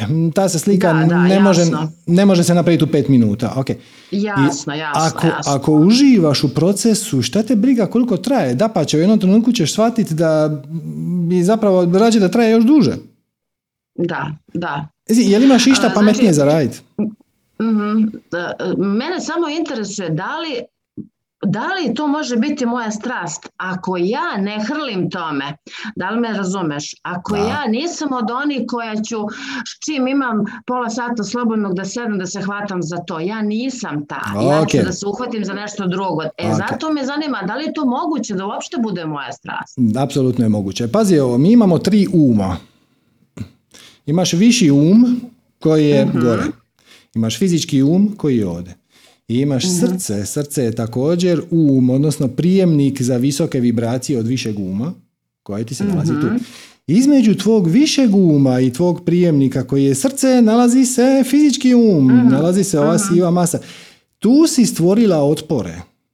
Mhm. Znači, nemoj, nemoj, ono kako kaže ona najkova reklama, samo napravi, just do it. Da, da, just do it. Da, da, da, da, da, jer i ako se upleteš u razmišljanje, joj, sad će ovo trebati dugo, Da, am, da, pa, da. joj, pa imam ja A pametnijih mogla stvari. sam da izađem da prošetam, a mogla sam da, a možda bi rađe ovo, a možda bi rađe ono. Da, da, da, znači vrlo jednostavno, dođe trenutak kad imaš sat vremena. I sad možeš slikat, možeš izać, možeš se prošetat, možeš oprat suđe, možeš skuhat ručak, možeš se čut sa prijateljicom na telefon. Šta je od svih tih stvari najuzbudljivije? Šta- bi najrađe od svega toga? Makar za ono 1%. Ako je najuzbudljivije od svega toga ti zvuči izać van, onda izađeš van. I ne brineš se o slikanju. A ako je slikanje, onda slikaš i ne brineš se o izlasku van. Da, da, da, Um, da. um će ti uvijek servirati razloge, ali e, bitno je shvatiti, odnosno uočit, da ti nisi glas svog uma, nisi ti mislilac Mhm. svojih misli. Tvoje misli samo proizlaze iz vibracije u kojoj se nalaziš. Znači, tvoj um se ugodi na vibraciju u kojoj se Jasno, već nalazi. jasno. I ako si ti, ako ti sebe utjeraš u tjeskobu, to nije jako teško, samo kažeš ono, a šta ako ova slika ne ispadne dobro? A šta ako sam nešto zaboravila? I već si u tjeskobi. Onda dolaze misli koje reflektiraju tjeskobu. Trik je u tome da ih prepoznaš i da im ne daješ preveliku važnost. To se vježba kroz meditaciju. Znači, meditacija nije vježba, mislim, je u jednom dugoročnom planu, da ti nemaš misli. To je bilo fantastično. Ali mm, to je puno posla. Poanta je u tome da ti primijetiš da imaš misao i onda shvatiš da je ona jednostavno došla. Ti je nisi izabrala. Nije ta Da, da. misao ti. Ti si promatrač te misli. I onda Da, vidiš jel to ima smisla ili ne i onda je otkačiš ako nema smisla i vratiš se na formulu. Ideš slijediti svoju strast. Tako da da. Da, ok, ok, to me, je, kažem ti, ne hrlim tome, znaš, ja, ja nekako očekujem i osjećam da ono što je strast, moram da imam stalno to potrebu da to, to je to, a ovo ja nemam, ovo kad se uhvatim, ja ga uradim fenomenalno, ali onda ga ostavim i ne hvatam mesecima to. Jer si stvorila neke otpore. I Da, ka- kad se, kad Znači, se, to je to. Da, da, da, to je to. I onda kad se uloviš da se ne želiš vratiti toj slici, onda pitaš samu sebe. Šta je najgore što se može dogoditi ako se ja sad vratim Da. ovoj slici? Da. Da, I onda da. ćeš čut u svojoj glavi, možda nije dovoljno dobra, možda ne ispadne dobro, možda ovo ipak nije moja strast. Ja, Da, to su sve da. gluposti. Da, samo, samo radiš ono što te veseli. Znači, cilj i svrha i put su jedno. Ne radiš Mhm. slikanje da bi u budućnosti nešto, nego radiš akciju zbog nje same. I Jasno, bez, jasno. bez ikakvog inzistiranja, e, kako prema dijelu, tako prema akciji. Znači, inzistiranje na dijelu bi bilo ja sam jako s ovim zadovoljna, sad ja to moram prodat, cijena mora biti takva mm, i to je očekivanje od samog dijela. Ali možeš imati očekivanje od same sebe. Ovo sad, ova moja strast mora trajati barem 10 godina i, e, i dođe ti nešto još uzbudljivije. Neko ti ponudi da radiš lutke za dječju lutkarsku radionicu, to ti zvuči još uzbudljivije, a ti kažeš ne, ne, ja sam se ulovio slikanja Da, i da. ja ću- E, postoji suptilni balans. Na- ni- Nije ovo slijediti ovu formulu jako jednostavno. Treba znat prepoznat, nije. da, da, treba znat prepoznat između ostalog. Kad je ti sam stvaraš svoje otpore, a kad izvana dolaze sinhroniciteti. E, I Da, ono, da. Jedan dan ti se ne da, jel to znači da to više nije moja strast ili znači da treba malo stisnut, krenut to početi raditi pa će se onda taj kanal odčepiti. To, to, to. Ok, to je isto u redu. To isto. I shvatit ćeš da imaš neka ograničenja. Naprimjer, možda ti se ne isplati počinjati ako nemaš barem pola sata. Jer dok ti izvadiš boje... e, Jeste, e. Ok, jeste. Čim pomislim, odmah prestajem, neću, drugi ću put.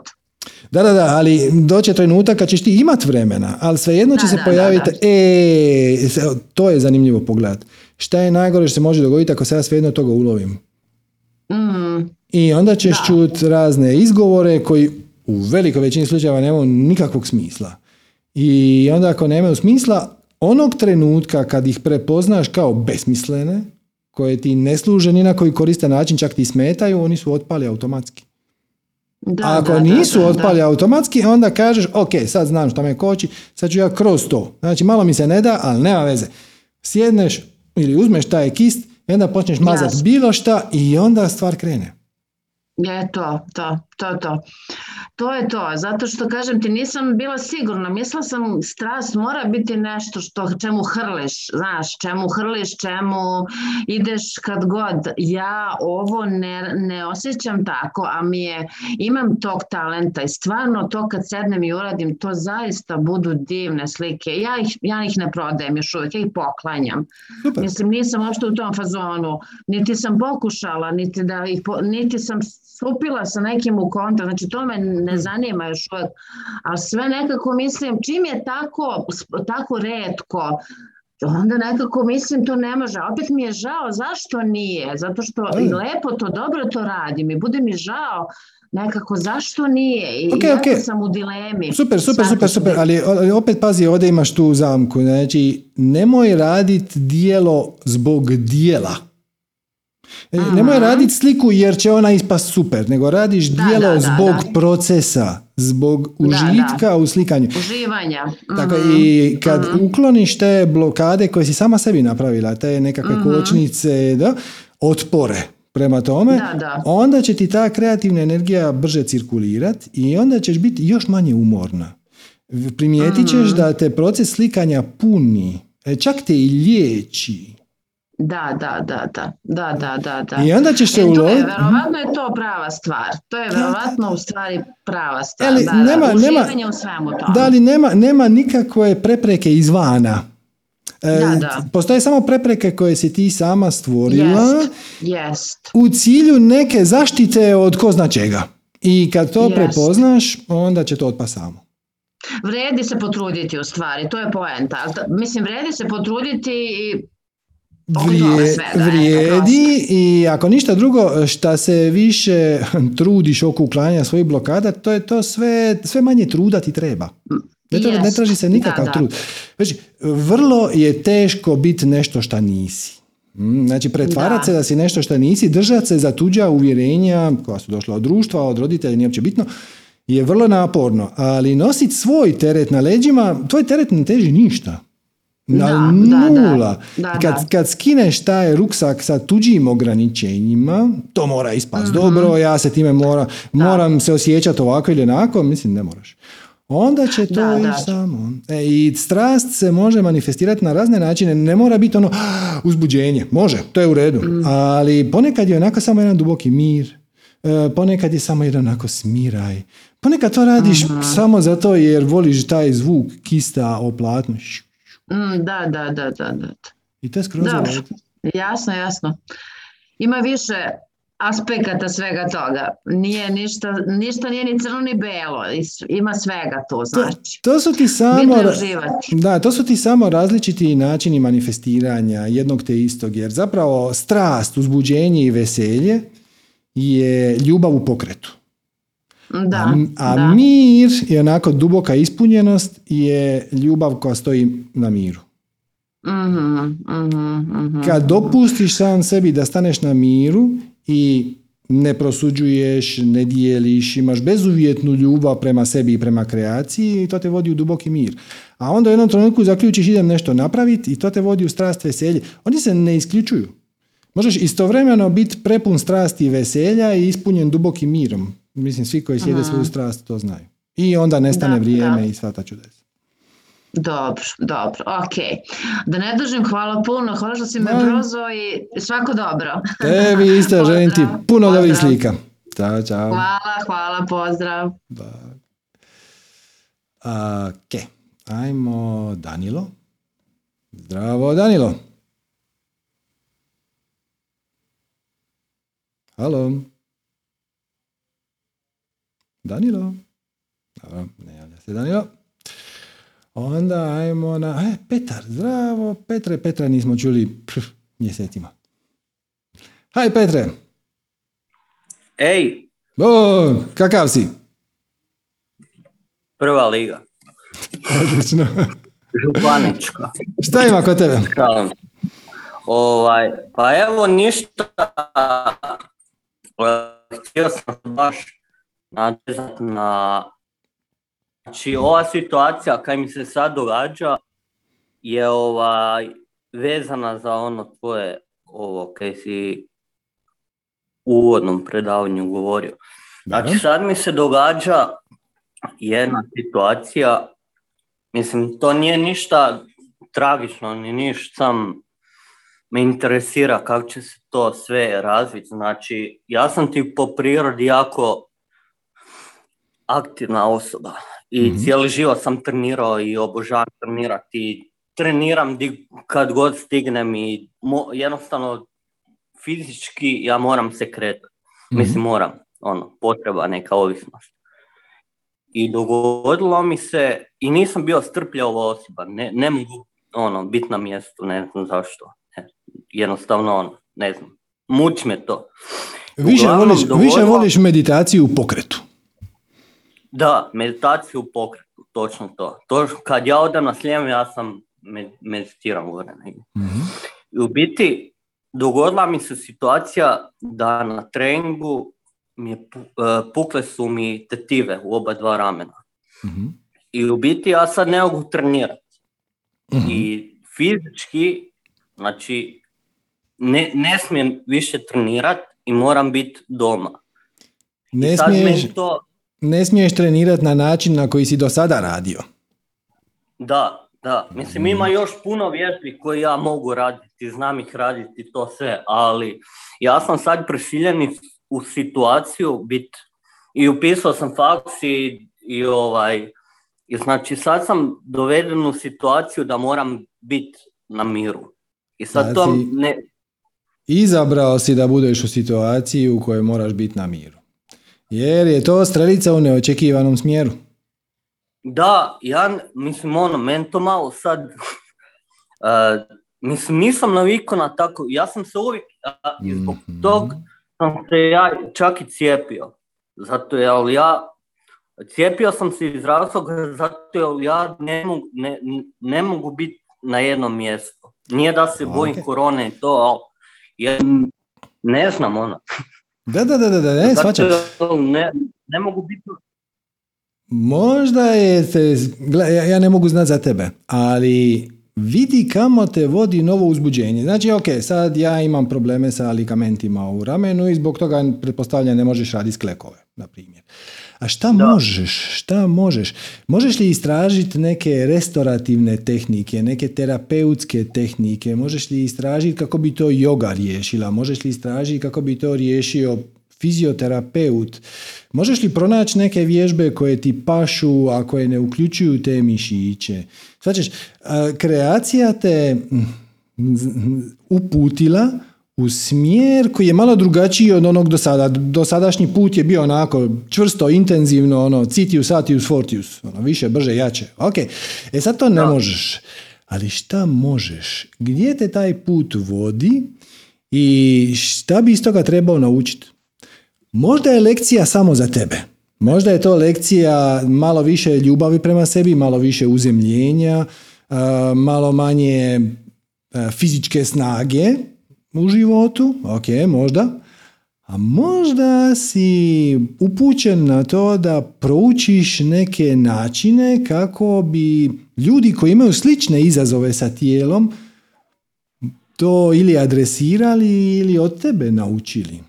Svačaš? Jednom, e, jer jednom kad ti shvatiš, e, probat ćeš sad 500 stvari. Ono, probat ćeš zumbu, to će biti grozno. Probat ćeš jogu, joj, to ti neće pasa. Probat ćeš yin jogu, onda ćeš, mm, ovo već je bliže.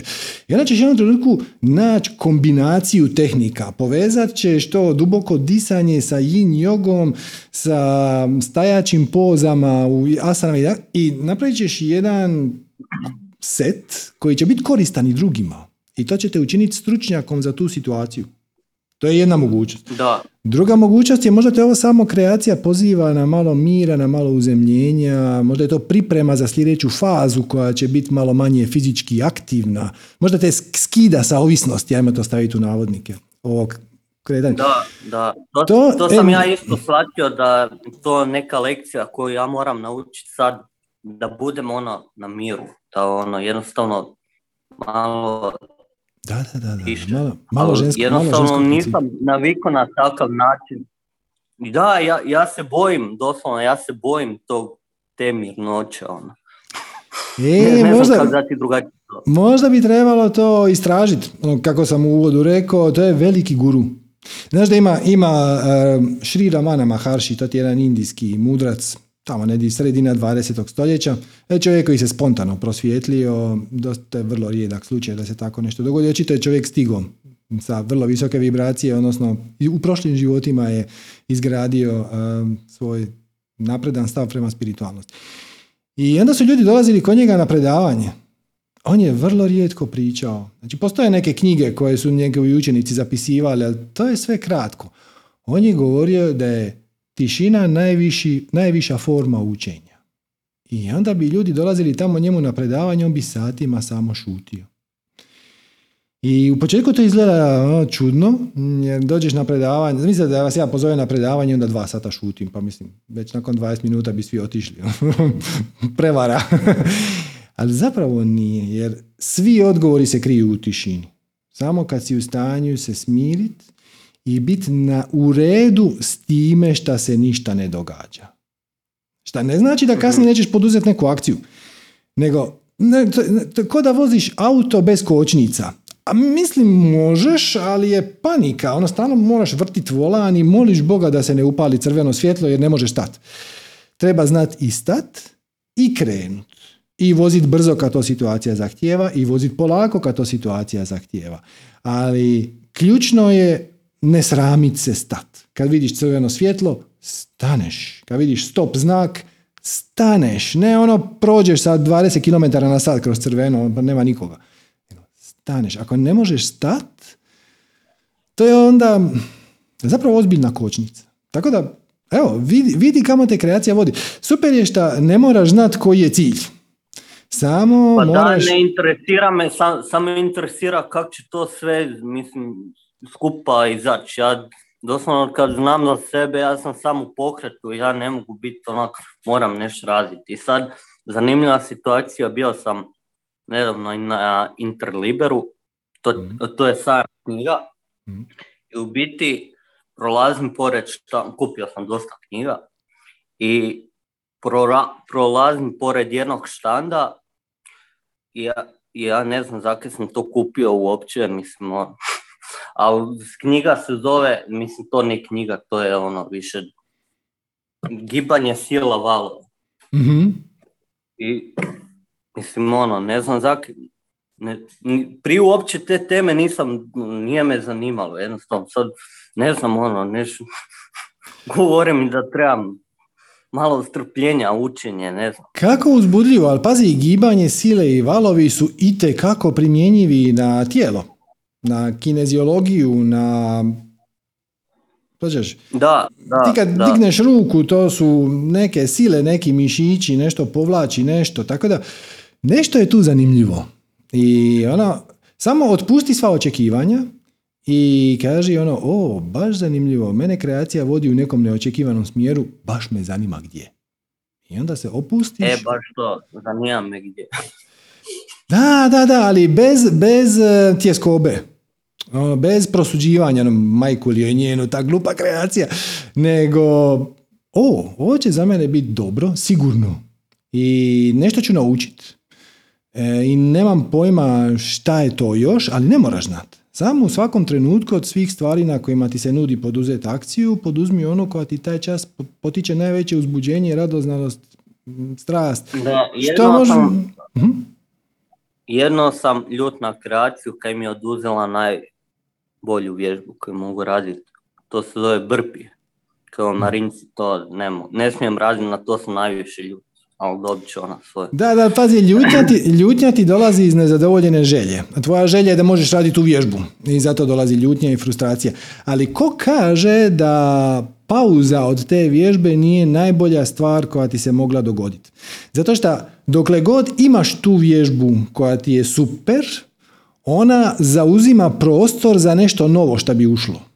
I sad te kreacija ti je, oslobodila ti je mjesto da pronađeš neke druge vježbe koje ćeš uključiti u svoj set za sebe ili za druge ili možda ćeš Da. napisati knjigu, možda ćeš postati osobni trener. Vidi kamo te to vodi. Ali uđi u taj proces sa veseljem, e, sa radoznalošću, a bez ljutnje, tjeskobe, frustracije, jer oni te otkidaju od kreativnosti ko- koju zapravo želiš. Ti zapravo želiš Da, sad da, da. kreativni odgovor na svoju situaciju. Da, da, jasno.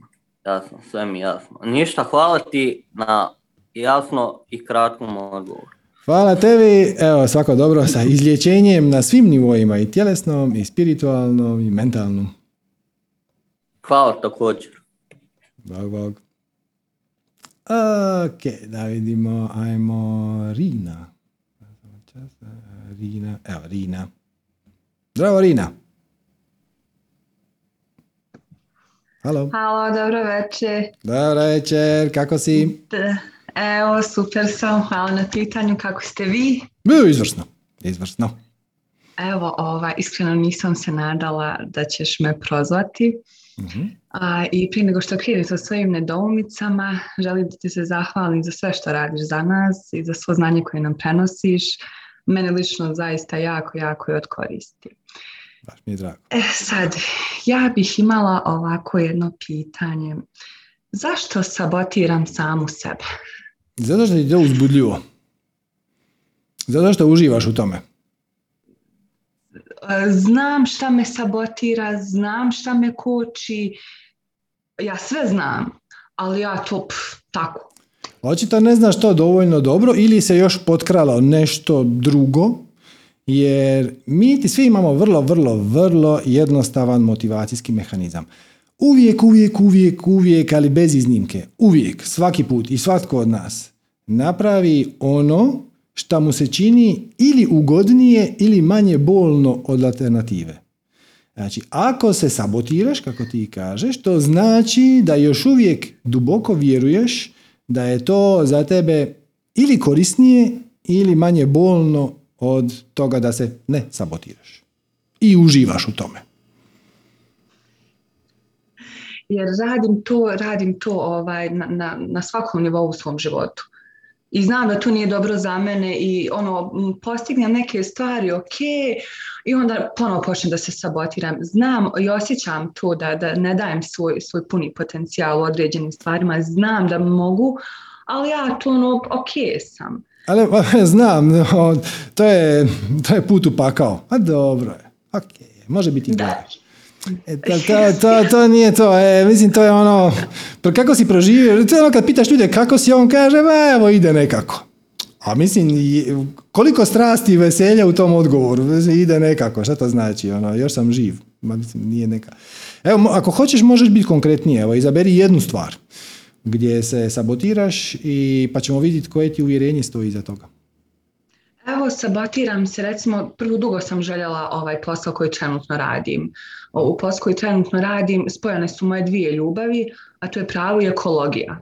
I to mi je, kad sam dobila priliku da radim u organizaciji za koju trenutno radim, to je bilo veselje, super, jedva čekam, da ću svoj maksimum i da jesam, ali znam da se, da, da, da se kočim kad su određene stvari u pitanju. Kad treba da, da preuzmem inicijativu i neku akciju, ja ono idem step back. Kao, Ok, zašto?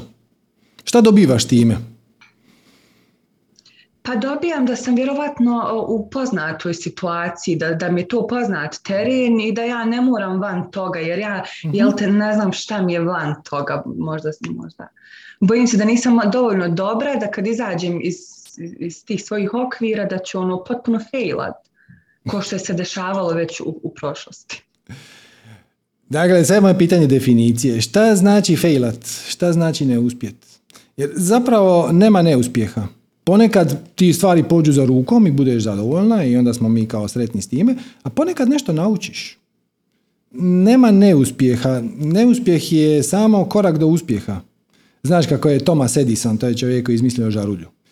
I trebalo mu je više od tisuću pokušaja sa raznim kombinacijama vlakna, metala, bez e, one loptije gore, odnosno stakla je. I negdje na tisućitom pokušaju on još uvijek nije razvio do kraja. Tu žarulju su ga pitali prijatelji, ono, mislim daj čovječe, radiš na tome godinama i još, još nisi naučio napraviti žarulju. Je, kako nisam naučio? Ne, naučio sam tisuću načina kako se žarulja ne radi. Da, da. I to je, to je bitno, znači ponekad ćemo, napraviš najbolje šta možeš, otvorena srca i onda ljudi na to reagiraju onako, manje entuzijastično nego što si očekivao. Onda kažeš, oho, kako uzbudljivo, znači tu treba nešto promijeniti. I onda napraviš neku promjenu ili u marketingu ili u pristupu ili, ili zaposliš nekoga da se bavi nekim dijelom posla koji tebi ne sjedi, komunikacijom s ljudima i tako dalje, tako dalje, tako dalje. I onda se stvari zakoturaju, ali nema neuspjeha.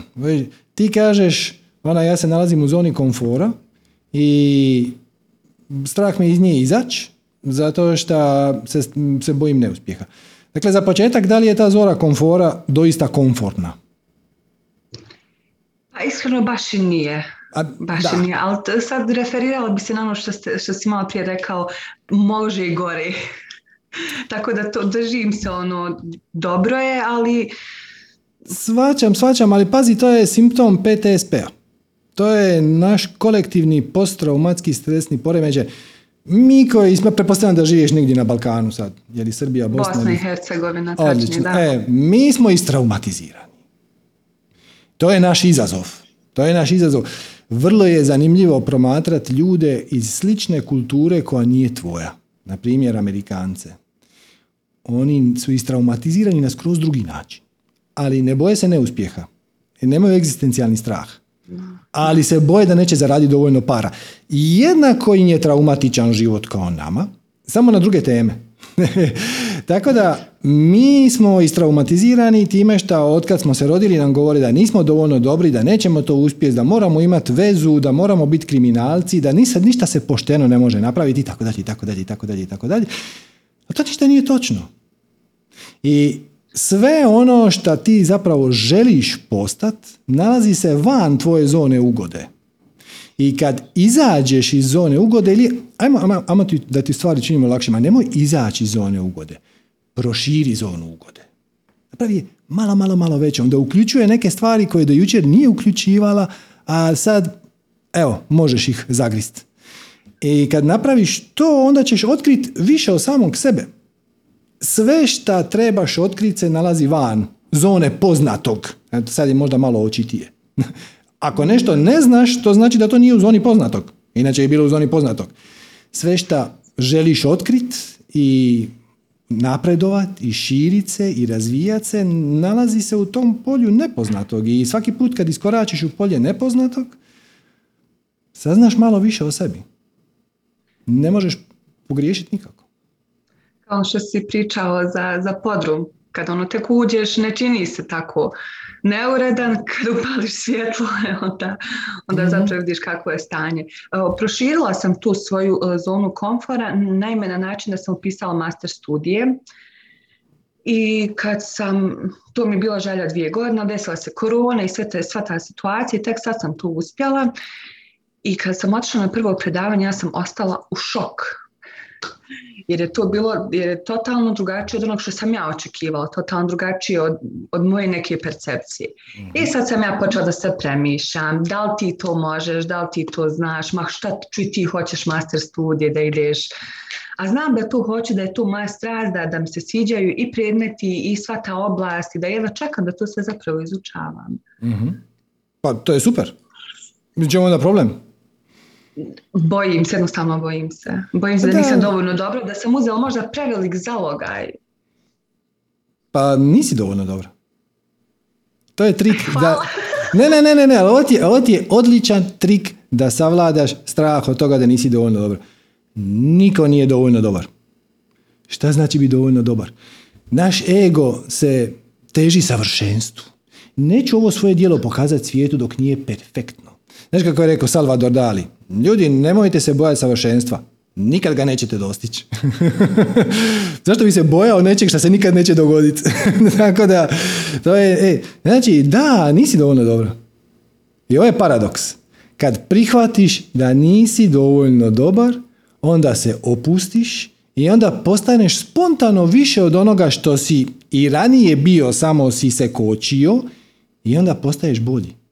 Znači, Dokle god si u panici da će se nešto strašno dogoditi, onda se ništa ne mijenja. Kad se opustiš oko toga, onda stvari krenu širit se, razvijat, ekspandirat, voditi te u novim neočekivanim smjerovima, manifestirati svoju strast na nove i neočekivane načine i tako dalje. Mm, Da. Evo još jedno kratko pitanje. Ovaj, u zadnje vrijeme mi se dešava tako da, da, da sam shvatila da želim da se bavim još nekim, još nekim stvarima. Je li to sad, je li to sad realno? Je li moguće sad da ja, ne znam, radim više stvari koje volim istovremeno? Naravno, naravno. To je i, i, i, nije ili, ili, ili. Znači, radiš ono što ti taj čas pričinjava najveće veselje. I u 70% slučajeva to će biti tema A. U 20% slučajeva tema B, a ponekad onako tri puta mjesečno će biti tema C. I pitanje je samo šta ti je taj čas najuzbudljivije. I onda ćeš, onda ćeš vidjeti ako budeš promatrala taj proces, ne, ne treba ti biti nešto strašno pažljiv, samo promatraš taj proces. Da te sinhroniciteti prema nečem guraju, a od nečeg malo odvlače. Ili da ti se dvije teme spajaju u jednu, kako si već lijepo ti rekla, ti si spojila pravo i ekologiju. Te dvije teme na prvi pogled su diametralno suprotne, mislim, nema nikakve veze jedna s drugom, pa opet nisu. Dopusti da se priključi i neka treća ili da bude nešto sa strane što radiš samo za svoj užitak. Ili, ako već to mogu tako upotrijebiti, taj izraz, samo za svoje vlastito izlječenje. Znači, možda ćeš pisati poeziju koju niko nikad neće pročitati. To radim već, to radim. Odlično. Evo, vidiš kako tvoje više ja mi je došapnulo.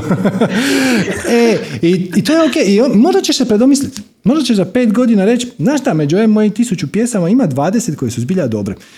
Onda ćeš ih objaviti besplatno, ili ćeš ih podijeliti na nekom sajmu, ili ćeš ih staviti u uvod svoje knjige o pravničkoj ekologiji. Ne, pusti samo da se stvari dogode. Ništa, š- š- znači sve novo u što uđeš će ti samo otkriti više od onoga što već jesi. I to je super. To je super. Uh, sad mi je lakše. Sad mi je puno lakše.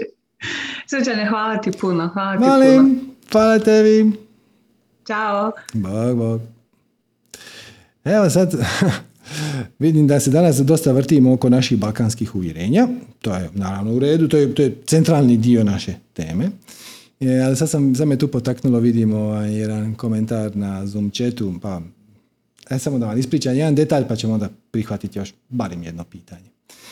Znači, prošli put sam završio satsang sa pozivom za donaciju, kako to inače svaki put napravim, ali sam dodao malu zabilješku kako, aj probajte tu donaciju koju date iskoristiti za sebe.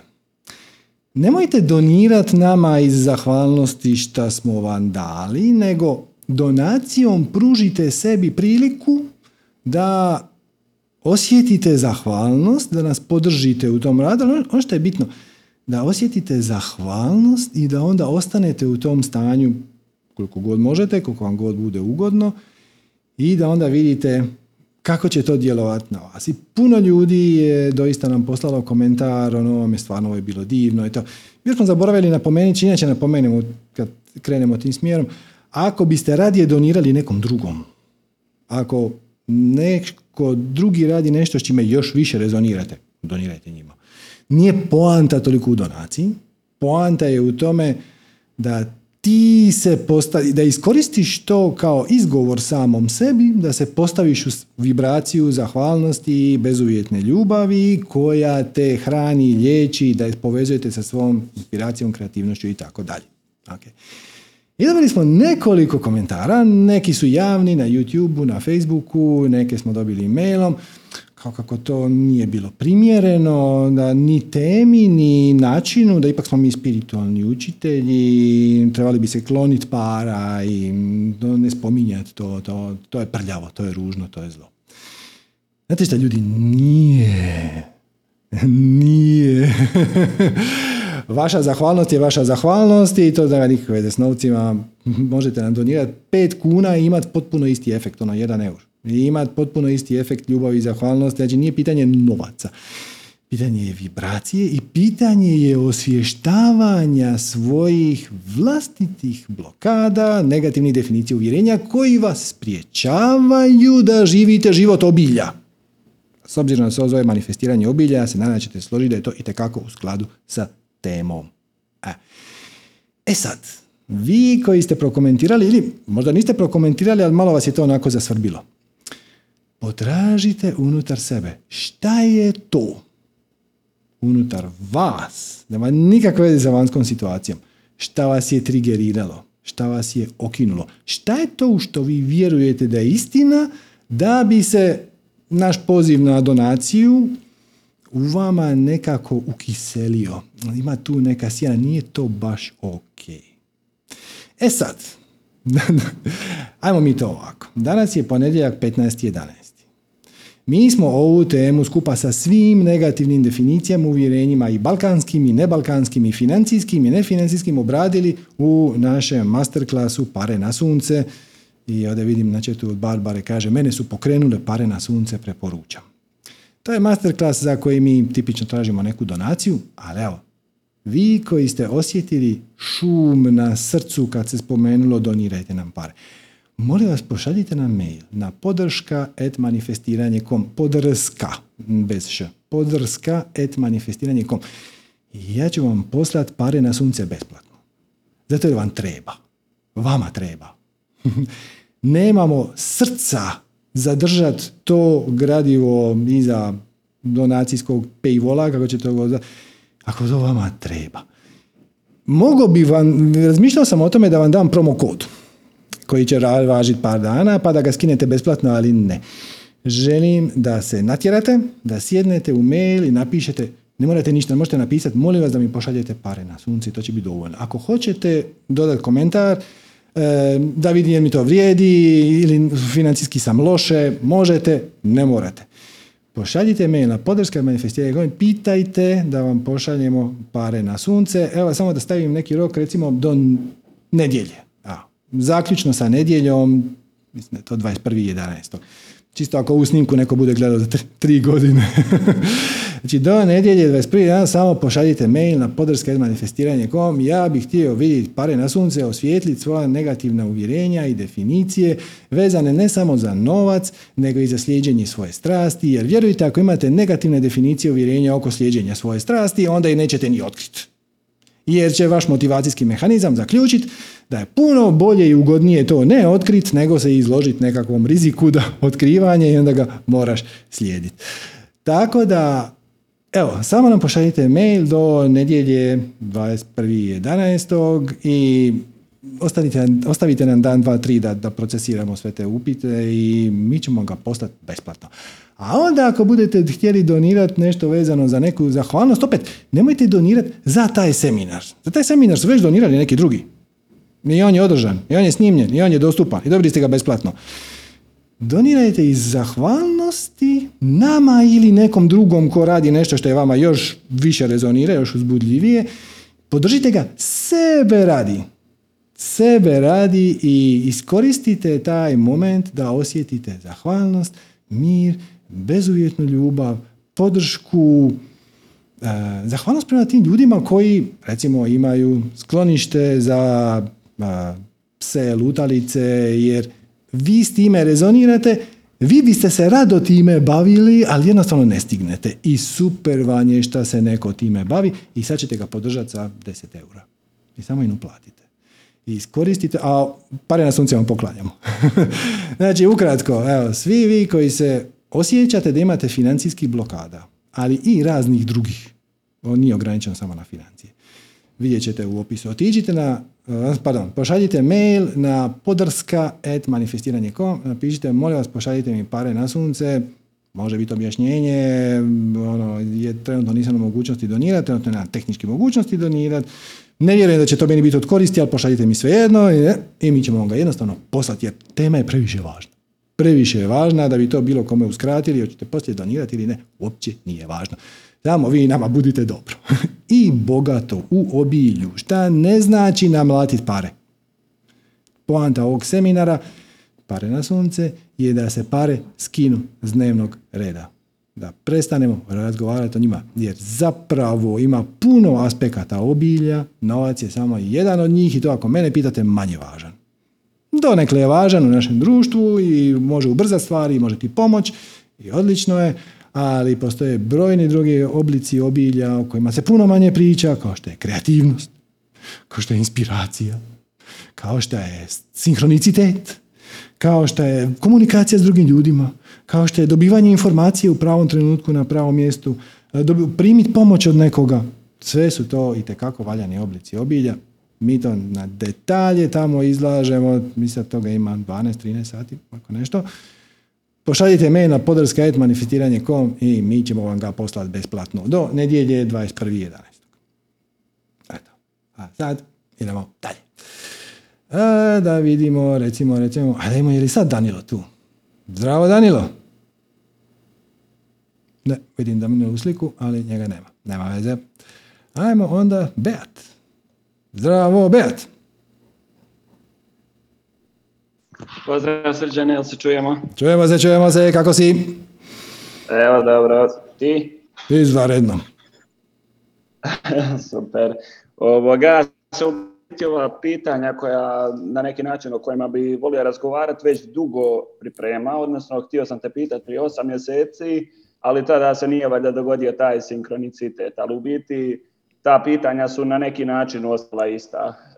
E, I mhm. baš me i danas potaklo ovo jer se na neki način tema e, nadovezala. mm Ovoga, znaš ovu tvoju formulu za manifestiranje, četiri koraka. Upoznat sam prilično. Ovoga, mene zanima u biti dva momenta. Znači, ovaj čas i onaj moment koliko god možeš. mm Znači, evo, bez nekog uvoda, kako u biti uh, raspoznat ono što si ovdje bio rekao, je li otpor ili sinkronicitet. Znači, kad krenemo uh, raditi nešto što vjerujemo da je naša strast uh, i stvarno uživamo u tome, ali se na neki način vrata krenu zatvarati.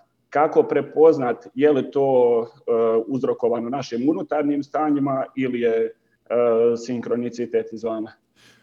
Uvijek je uzrokovano sa našim unutrašnjim stanjima. Znači mi uvijek dobivamo okolnosti upravo one koje rezoniraju sa našom unutrašnjom vibracijom.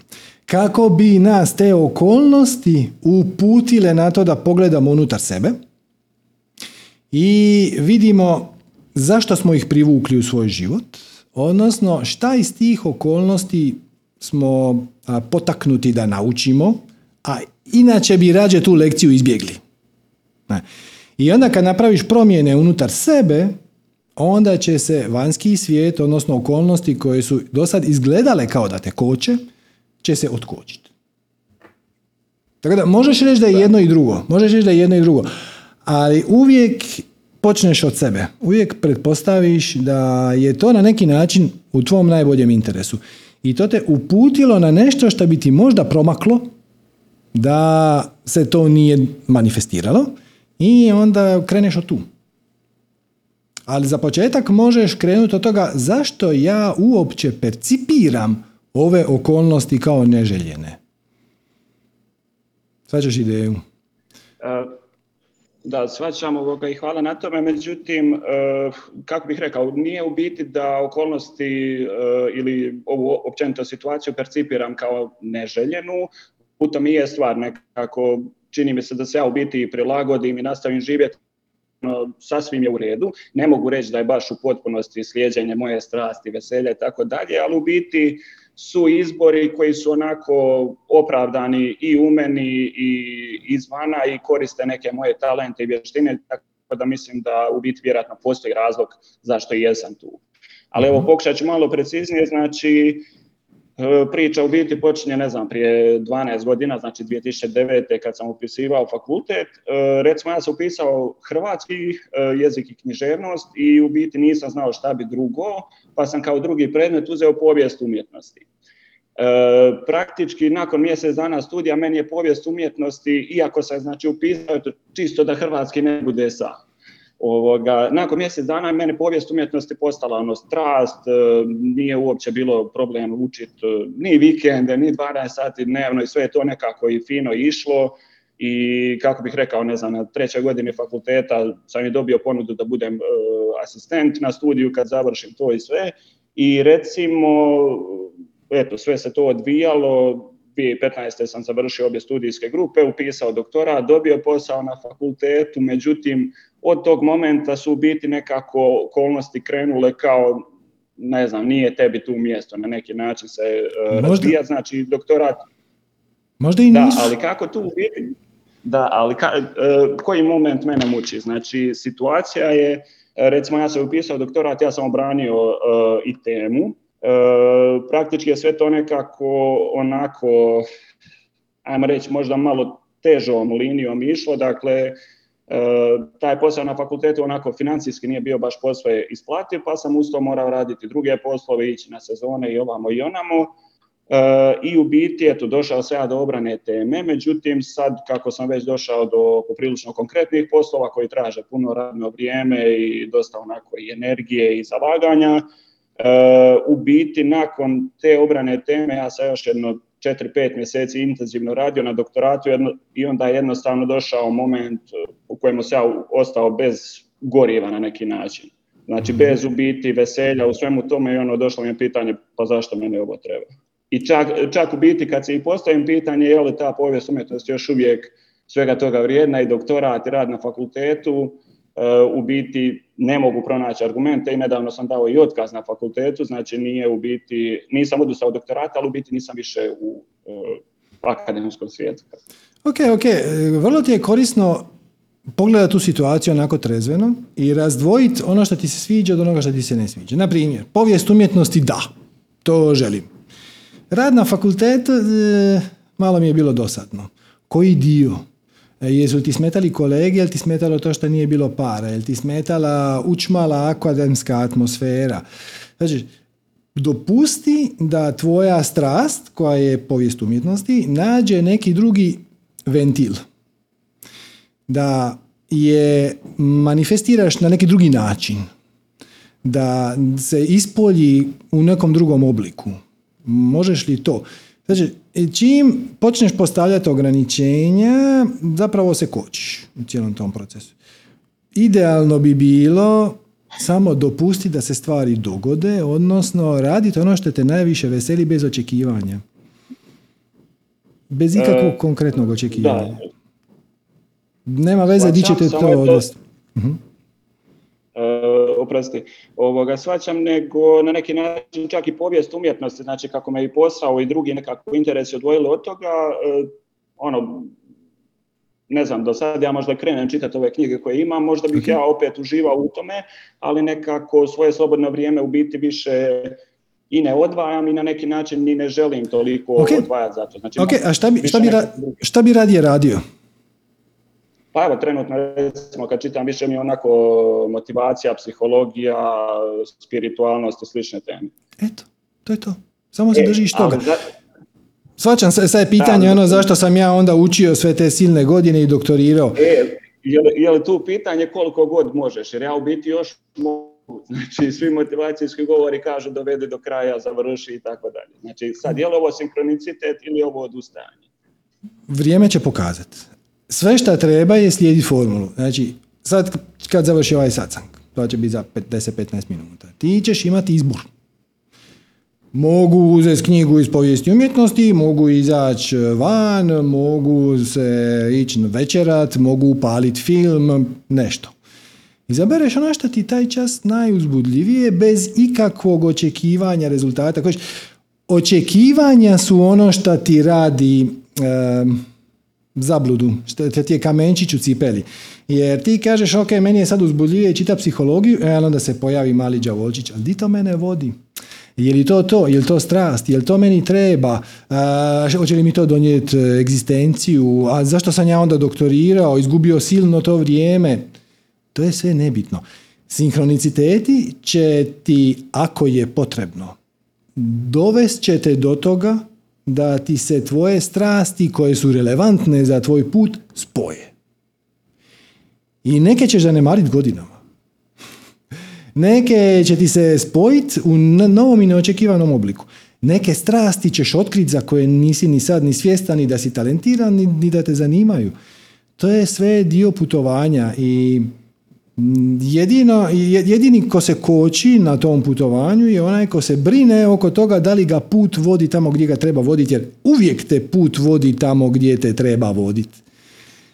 Čak i kad dobiješ negativne sinhronicitete. E, dakle, sad ti kažeš ono, meni se više ne radi povijest umjetnosti, a ja sad ne znam jel to znači da sam ja, ti zapravo se bojiš odustajanja, jer to zvuči kao poraz. Ali ovo nije odustajanje, ovo je samo sad se bavim s nečim drugim, pa ću se možda vratiti na ono, možda i neću. Zapravo samo treba odustat od ideje da tvoj um, ovaj niži um, najbolje zna šta je za njega dobro i kako će to dobiti. Jer to jednostavno nije točno. Tvoj viši um to zna i dojavljuje tvom srcu kroz vibraciju uzbuđenja, veselja, radoznalosti, kreativnosti, inspiracije i tako dalje, ali ovaj tu između koji je isključivo zapravo dizajniran da nas održi u životu, da nas priječi da skočimo s litice i da se bacimo pod vlak, on servira neke horor priče, ono, ti ćeš biti neuspješan ako odustaneš od teme s kojom si se bavio godinama. Nećeš. Možda je to tvoj put. I jedan dan ćeš možda shvatiti čemu je služilo sve to sa povijesti umjetnosti, a možda i nećeš. A možda će se sve spojiti u jednu novu strast, a možda i neće. možda će biti nešto skroz novo. I sve je ok. E, da, u biti, ako ja to dobro razumijem, e, znači, biti je važnije e, ovaj čas nego koliko god možeš. Znači, bitno je... Da, ali ima i onaj detalj najbolje što možeš. Istraži da li si svoju strast kanalizirao na najuzbudljiviji mogući način. Da li je to za najuzbudljiviju moguću publiku? Da li je to na najkreativniji mogući... Znači, nije svejedno ex katedra pričat o, o povijesti umjetnosti i otići u neku katedralu i onda grupici od 15 ljudi objašnjavati šta je šta. I nekome je uzbudljivije jedno, nekome je uzbudljivije drugo. Nekome je najuzbudljivije spustiti rolete i pisati knjige o povijesti umjetnosti i nikad ne vidjeti nikog. Uzmi onaj izričaj koji je tebi najzanimljiviji, najuzbudljiviji, pazi da se iza njega ne krije neki strah. Ja želim pisati knjige jer me je strah osude drugih. To je loše. Ali ako je tebi pisanje knjiga uzbudljivije nego vođenje grupe kroz katedralu, zanemari katedralu, piši knjigu. Pogledaj, zato sam rekao, pogledaj u toj strasti koja te napušta, vamo to tako nazvati. sve aspekte. Kako si je radio, šta si je radio, za koga si radio, na koji način i vidi šta želiš zadržati, a šta želiš promijeniti. I onda se igraj, eksperimentiraj. Snimaj YouTube video, objavljuj Instagram kanal, šta god. Vodi ljude. Vidjet ćemo nakon videa. Ovoga, to mi je općenito bilo pitanje jer isto uh, od jedne hrvatske autorice koja se sličnim temama bavi, uh, sam čitao jednu knjigu i ona ima, ajmo reći, jednu dilemu koja opisuje uh, što želimo i što stvarno želimo. I sad ovo što želimo je onako kao naša prividna želja od koje nas na neki način sinkroniciteti otklone. Dakle, ne znam, htio sam večeras otići u kino, nešto je iskrsnulo i pokazalo se da se u tom kinu dogodio požar i nije bilo dobro, ajmo reći. Mm-hmm. A e, s druge strane, što, e, što u biti e, stvarno želimo su oni momenti kako bih rekao, kad je u biti ustrajala na tom rezultatu. Znači, praktički može biti jako slična situacija. Da, da, da, da, da. Tu, tu, je, tu je zabuna. Dakle, ja ne znam šta autorica kaže. Pusti rezultat. Gledaj na proces radiš stvari zbog uzbuđenja samog. Već, ona, sad ti kažeš ono, da li je to vezano za neku našu želju ili je na našu vezanost za rezultat. Ali vezanost za rezultat je niska vibracija. Ja želim nešto napraviti da bi me ljudi cijenili, da bi zaradio, da bi šta god izašao u knjizi najutjecajniji ljudi 20. stoljeća. To su sve gluposti radiš stvari zbog akcije same. Radiš ono što te najviše veseli, samo zato jer te veseli. Nema veze šta će se dogoditi, ko će to primijetiti, hoće li to donijeti plodove, s koje strane, koliko i na koji način. To samo prepustiš kreaciji. Ja bi inače samo upotrebio druge riječi. Znači, nije poanta ono što želiš, nego je poanta ono što trebaš. Mi svi duboko u sebi imamo se potrebu kreativno izraziti. Može biti kroz umjetnost, može biti kroz satsang, može biti kroz poslovni plan. Nije važno. Znači, mi imamo potrebu izraziti, potrebu iznijeti naše talente i podijeliti ih s drugima. To je zakopano ispod slojeva i slojeva uvjetovanja, negativnih uvjerenja, definicija, očekivanja od nas samih, od okoline, očekivanja okoline od nas i tako da. To je sve nebitno. Ovo je tvoj put, tvoj život, tvoja darma, tvoj spiritualni pravac i imaš navigacijski mehanizam koji se zove strast, uzbuđenje, veselje, radoznalost, mir, ispunjenost i slijediš njega.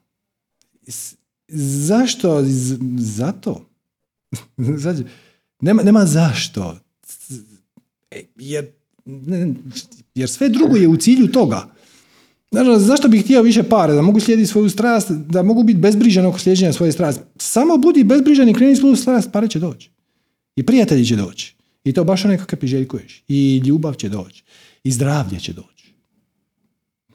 Znate da, kad ja osjetim da me lovi nekakva prekladica, onda napravim sacang. Onda me to izliječi. Ali ozbiljno, ja uopće ne šalim.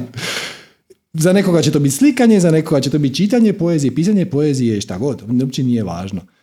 Kad pronađeš tu svoju strast, slijediš je zbog akcije same, ne zbog toga šta ti misliš. Zapravo šta niži um misli, gdje bi ga to trebalo odvesti, kad, zašto, kojim tempom, sa kojom nagradom i tako dalje. To je sve spored. Da, u biti, e, znači fokus, fokus staviti na proces, e, imamo pravo mijenjati interese praktički svakog dana ili da, da, ne, da, da, ali ne moraš se, ne moraš se truditi staviti fokus na proces. Fokus je na procesu cijelo vrijeme. Mislim, uvijek živiš sad. Nikad u životu nisi proživio trenutak koji nije bio sad. Možeš ti planirati budućnost, ali planiraš je sad. I kad dođe ta budućnost, bit će sad. Ono, prek sutra ću ići na jezero.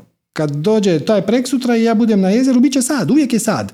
Tako da, sve šta ti kaže da, da opće postoji alternativa tome da živiš u sad i da si fokusiran na proces, je iluzija. Jer to je sve što imaš. Imaš samo sad i samo proces. I samo ovaj trenutak. I zašto bi se brinuo oko stvari koje će se riješiti same od sebe. Mm, da. A u biti je tu bila nekakva dilema uh, odustajemo li od strasti, odnosno od onoga što stvarno trebali raditi ili se jednostavno taj put promijenio, dakle ono što ti kaže strelca u neočekivanom smjeru. Sam, pazi, samo je stvar definicije. Možeš reći, evo, upravo sam ručao, završio sam ručak. Jesam li ja sad odustao od hrane? A, nisi. Mislim, možeš to tako nazvati, stvarno, sad neću ništa jest pet sati do večere. I odustao sam od hrane, ako ne gricnem neku bananu po putu. Ok, a možeš reći, gle, prije pola sata najvažnija stvar na svijetu koja mi je radila najveće uzbuđenje je bila da nešto pojedem, jer sam bio gladan. I sad sam to sanirao Šta je sljedeća neuzbudljivija stvar? Ne moraš se brinuti oko toga, a šta ako za pet sati ja ne budem gladan? Hoću li se ja ikad više vratiti hrani? Kad dođe trenutak da se vratiš hrani, onda ćeš, tijelo će te upozoriti i onda ćeš se vratiti hrani i nazvat ćeš to možda večera, možda doručak. Nije uopće bitno.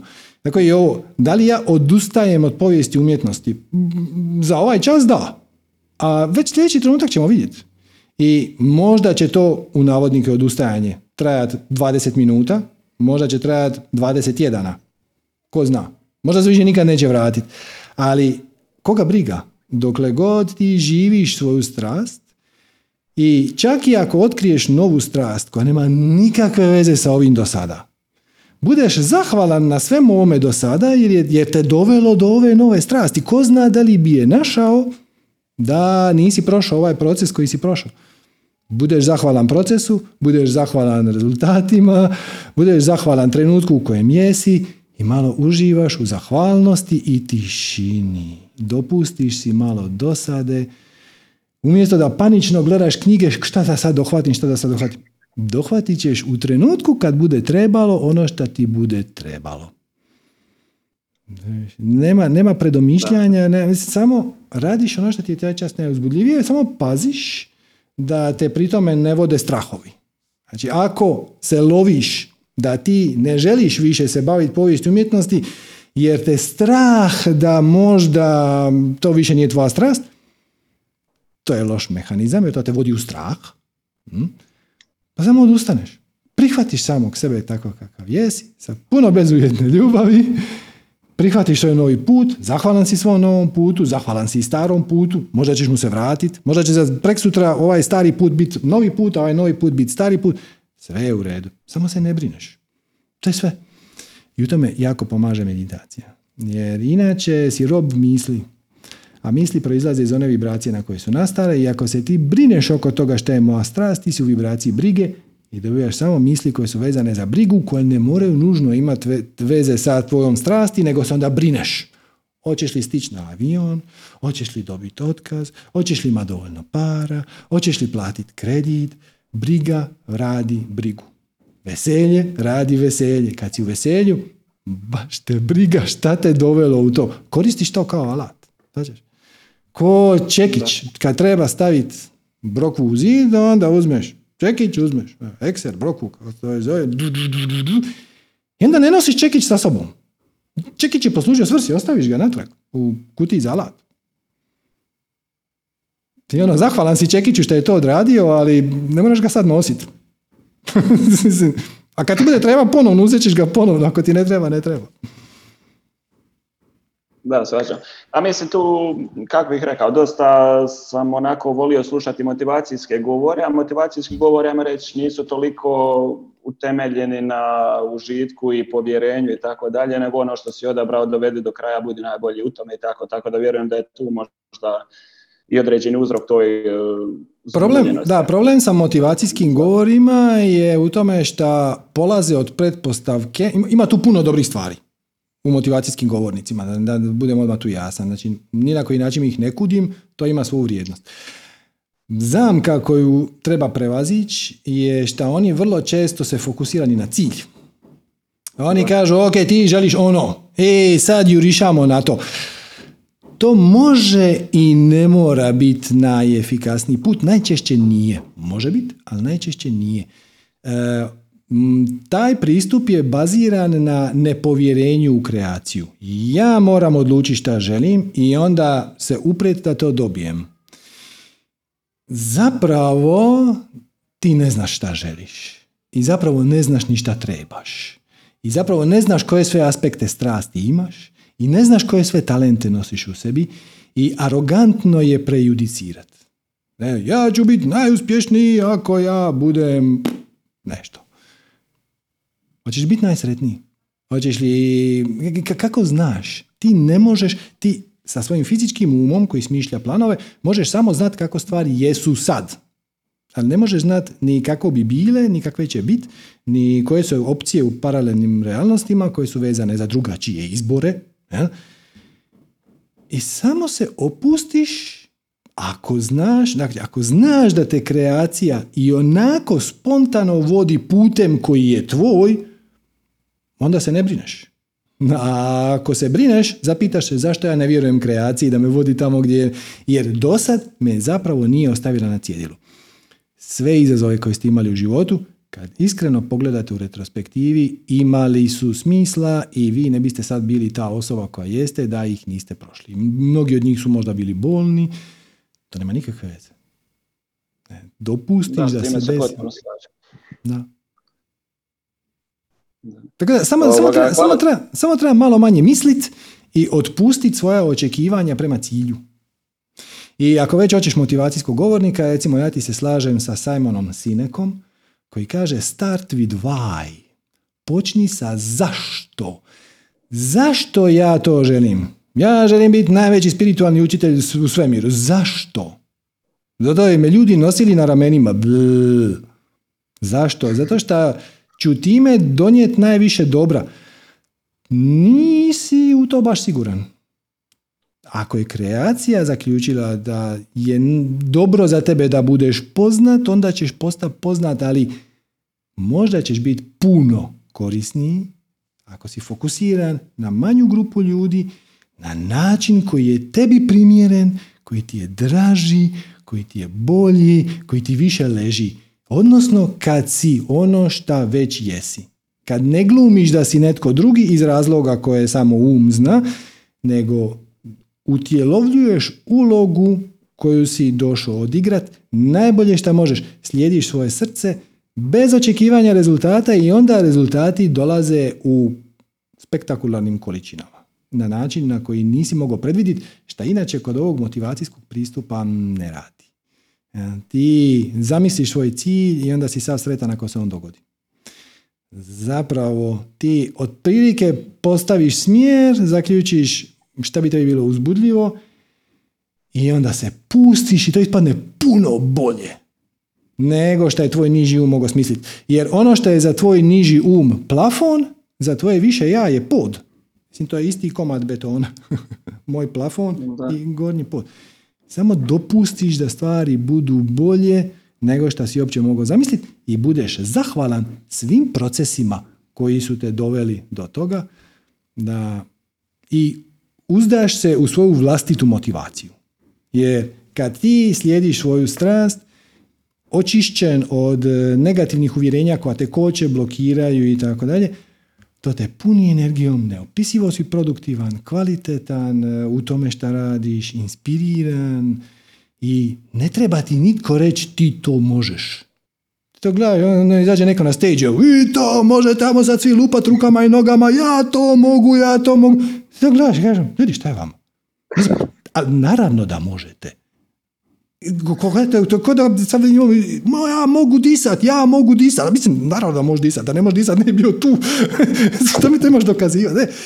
I kažem, u njihovim tehnikama mnogim, mnogim ovim boljim motivacijskim govornicima se mogu naći različite dopuštenja koja ti daješ sam sebi, odnosno različite tehnike za osvještavanje toga, ima tu puno dobrih stvari, ali samo se ne bih složio s time da treba postaviti cilj, da pače, ne treba postaviti cilj, odnosno treba se čuvati od svih čvrstih ciljeva i pustiti da te kreacija navodi. I treba motivaciju pronaći iznutra, a ne čekat nekoga da ti vrišti po pozornici i ga uvjeravate da, da si ti sposoban. Mislim, naravno da jesam. da. E, hvala ti puno srđane, bilo je korisno, tako da vjerujem da će biti nešto dobro iz ovoga. Bez Dobre. očekivanja.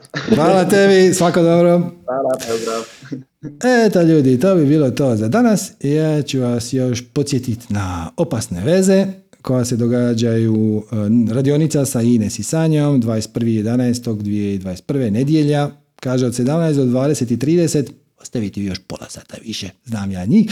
Prijavljujte se na www.vrsupernaturals.com kroz radionice, tamo ćete vidjeti link za opasne veze. Ili ako više rezonirate sa ezoteričnim, Preporučam vam stvarno iskreno tečaj Tarota. E, kaže Sanja, trebalo mi je 20 godina proučavanja ove materije da bih to mogla sažeti u nekoliko sati suvislog povezanog gradiva.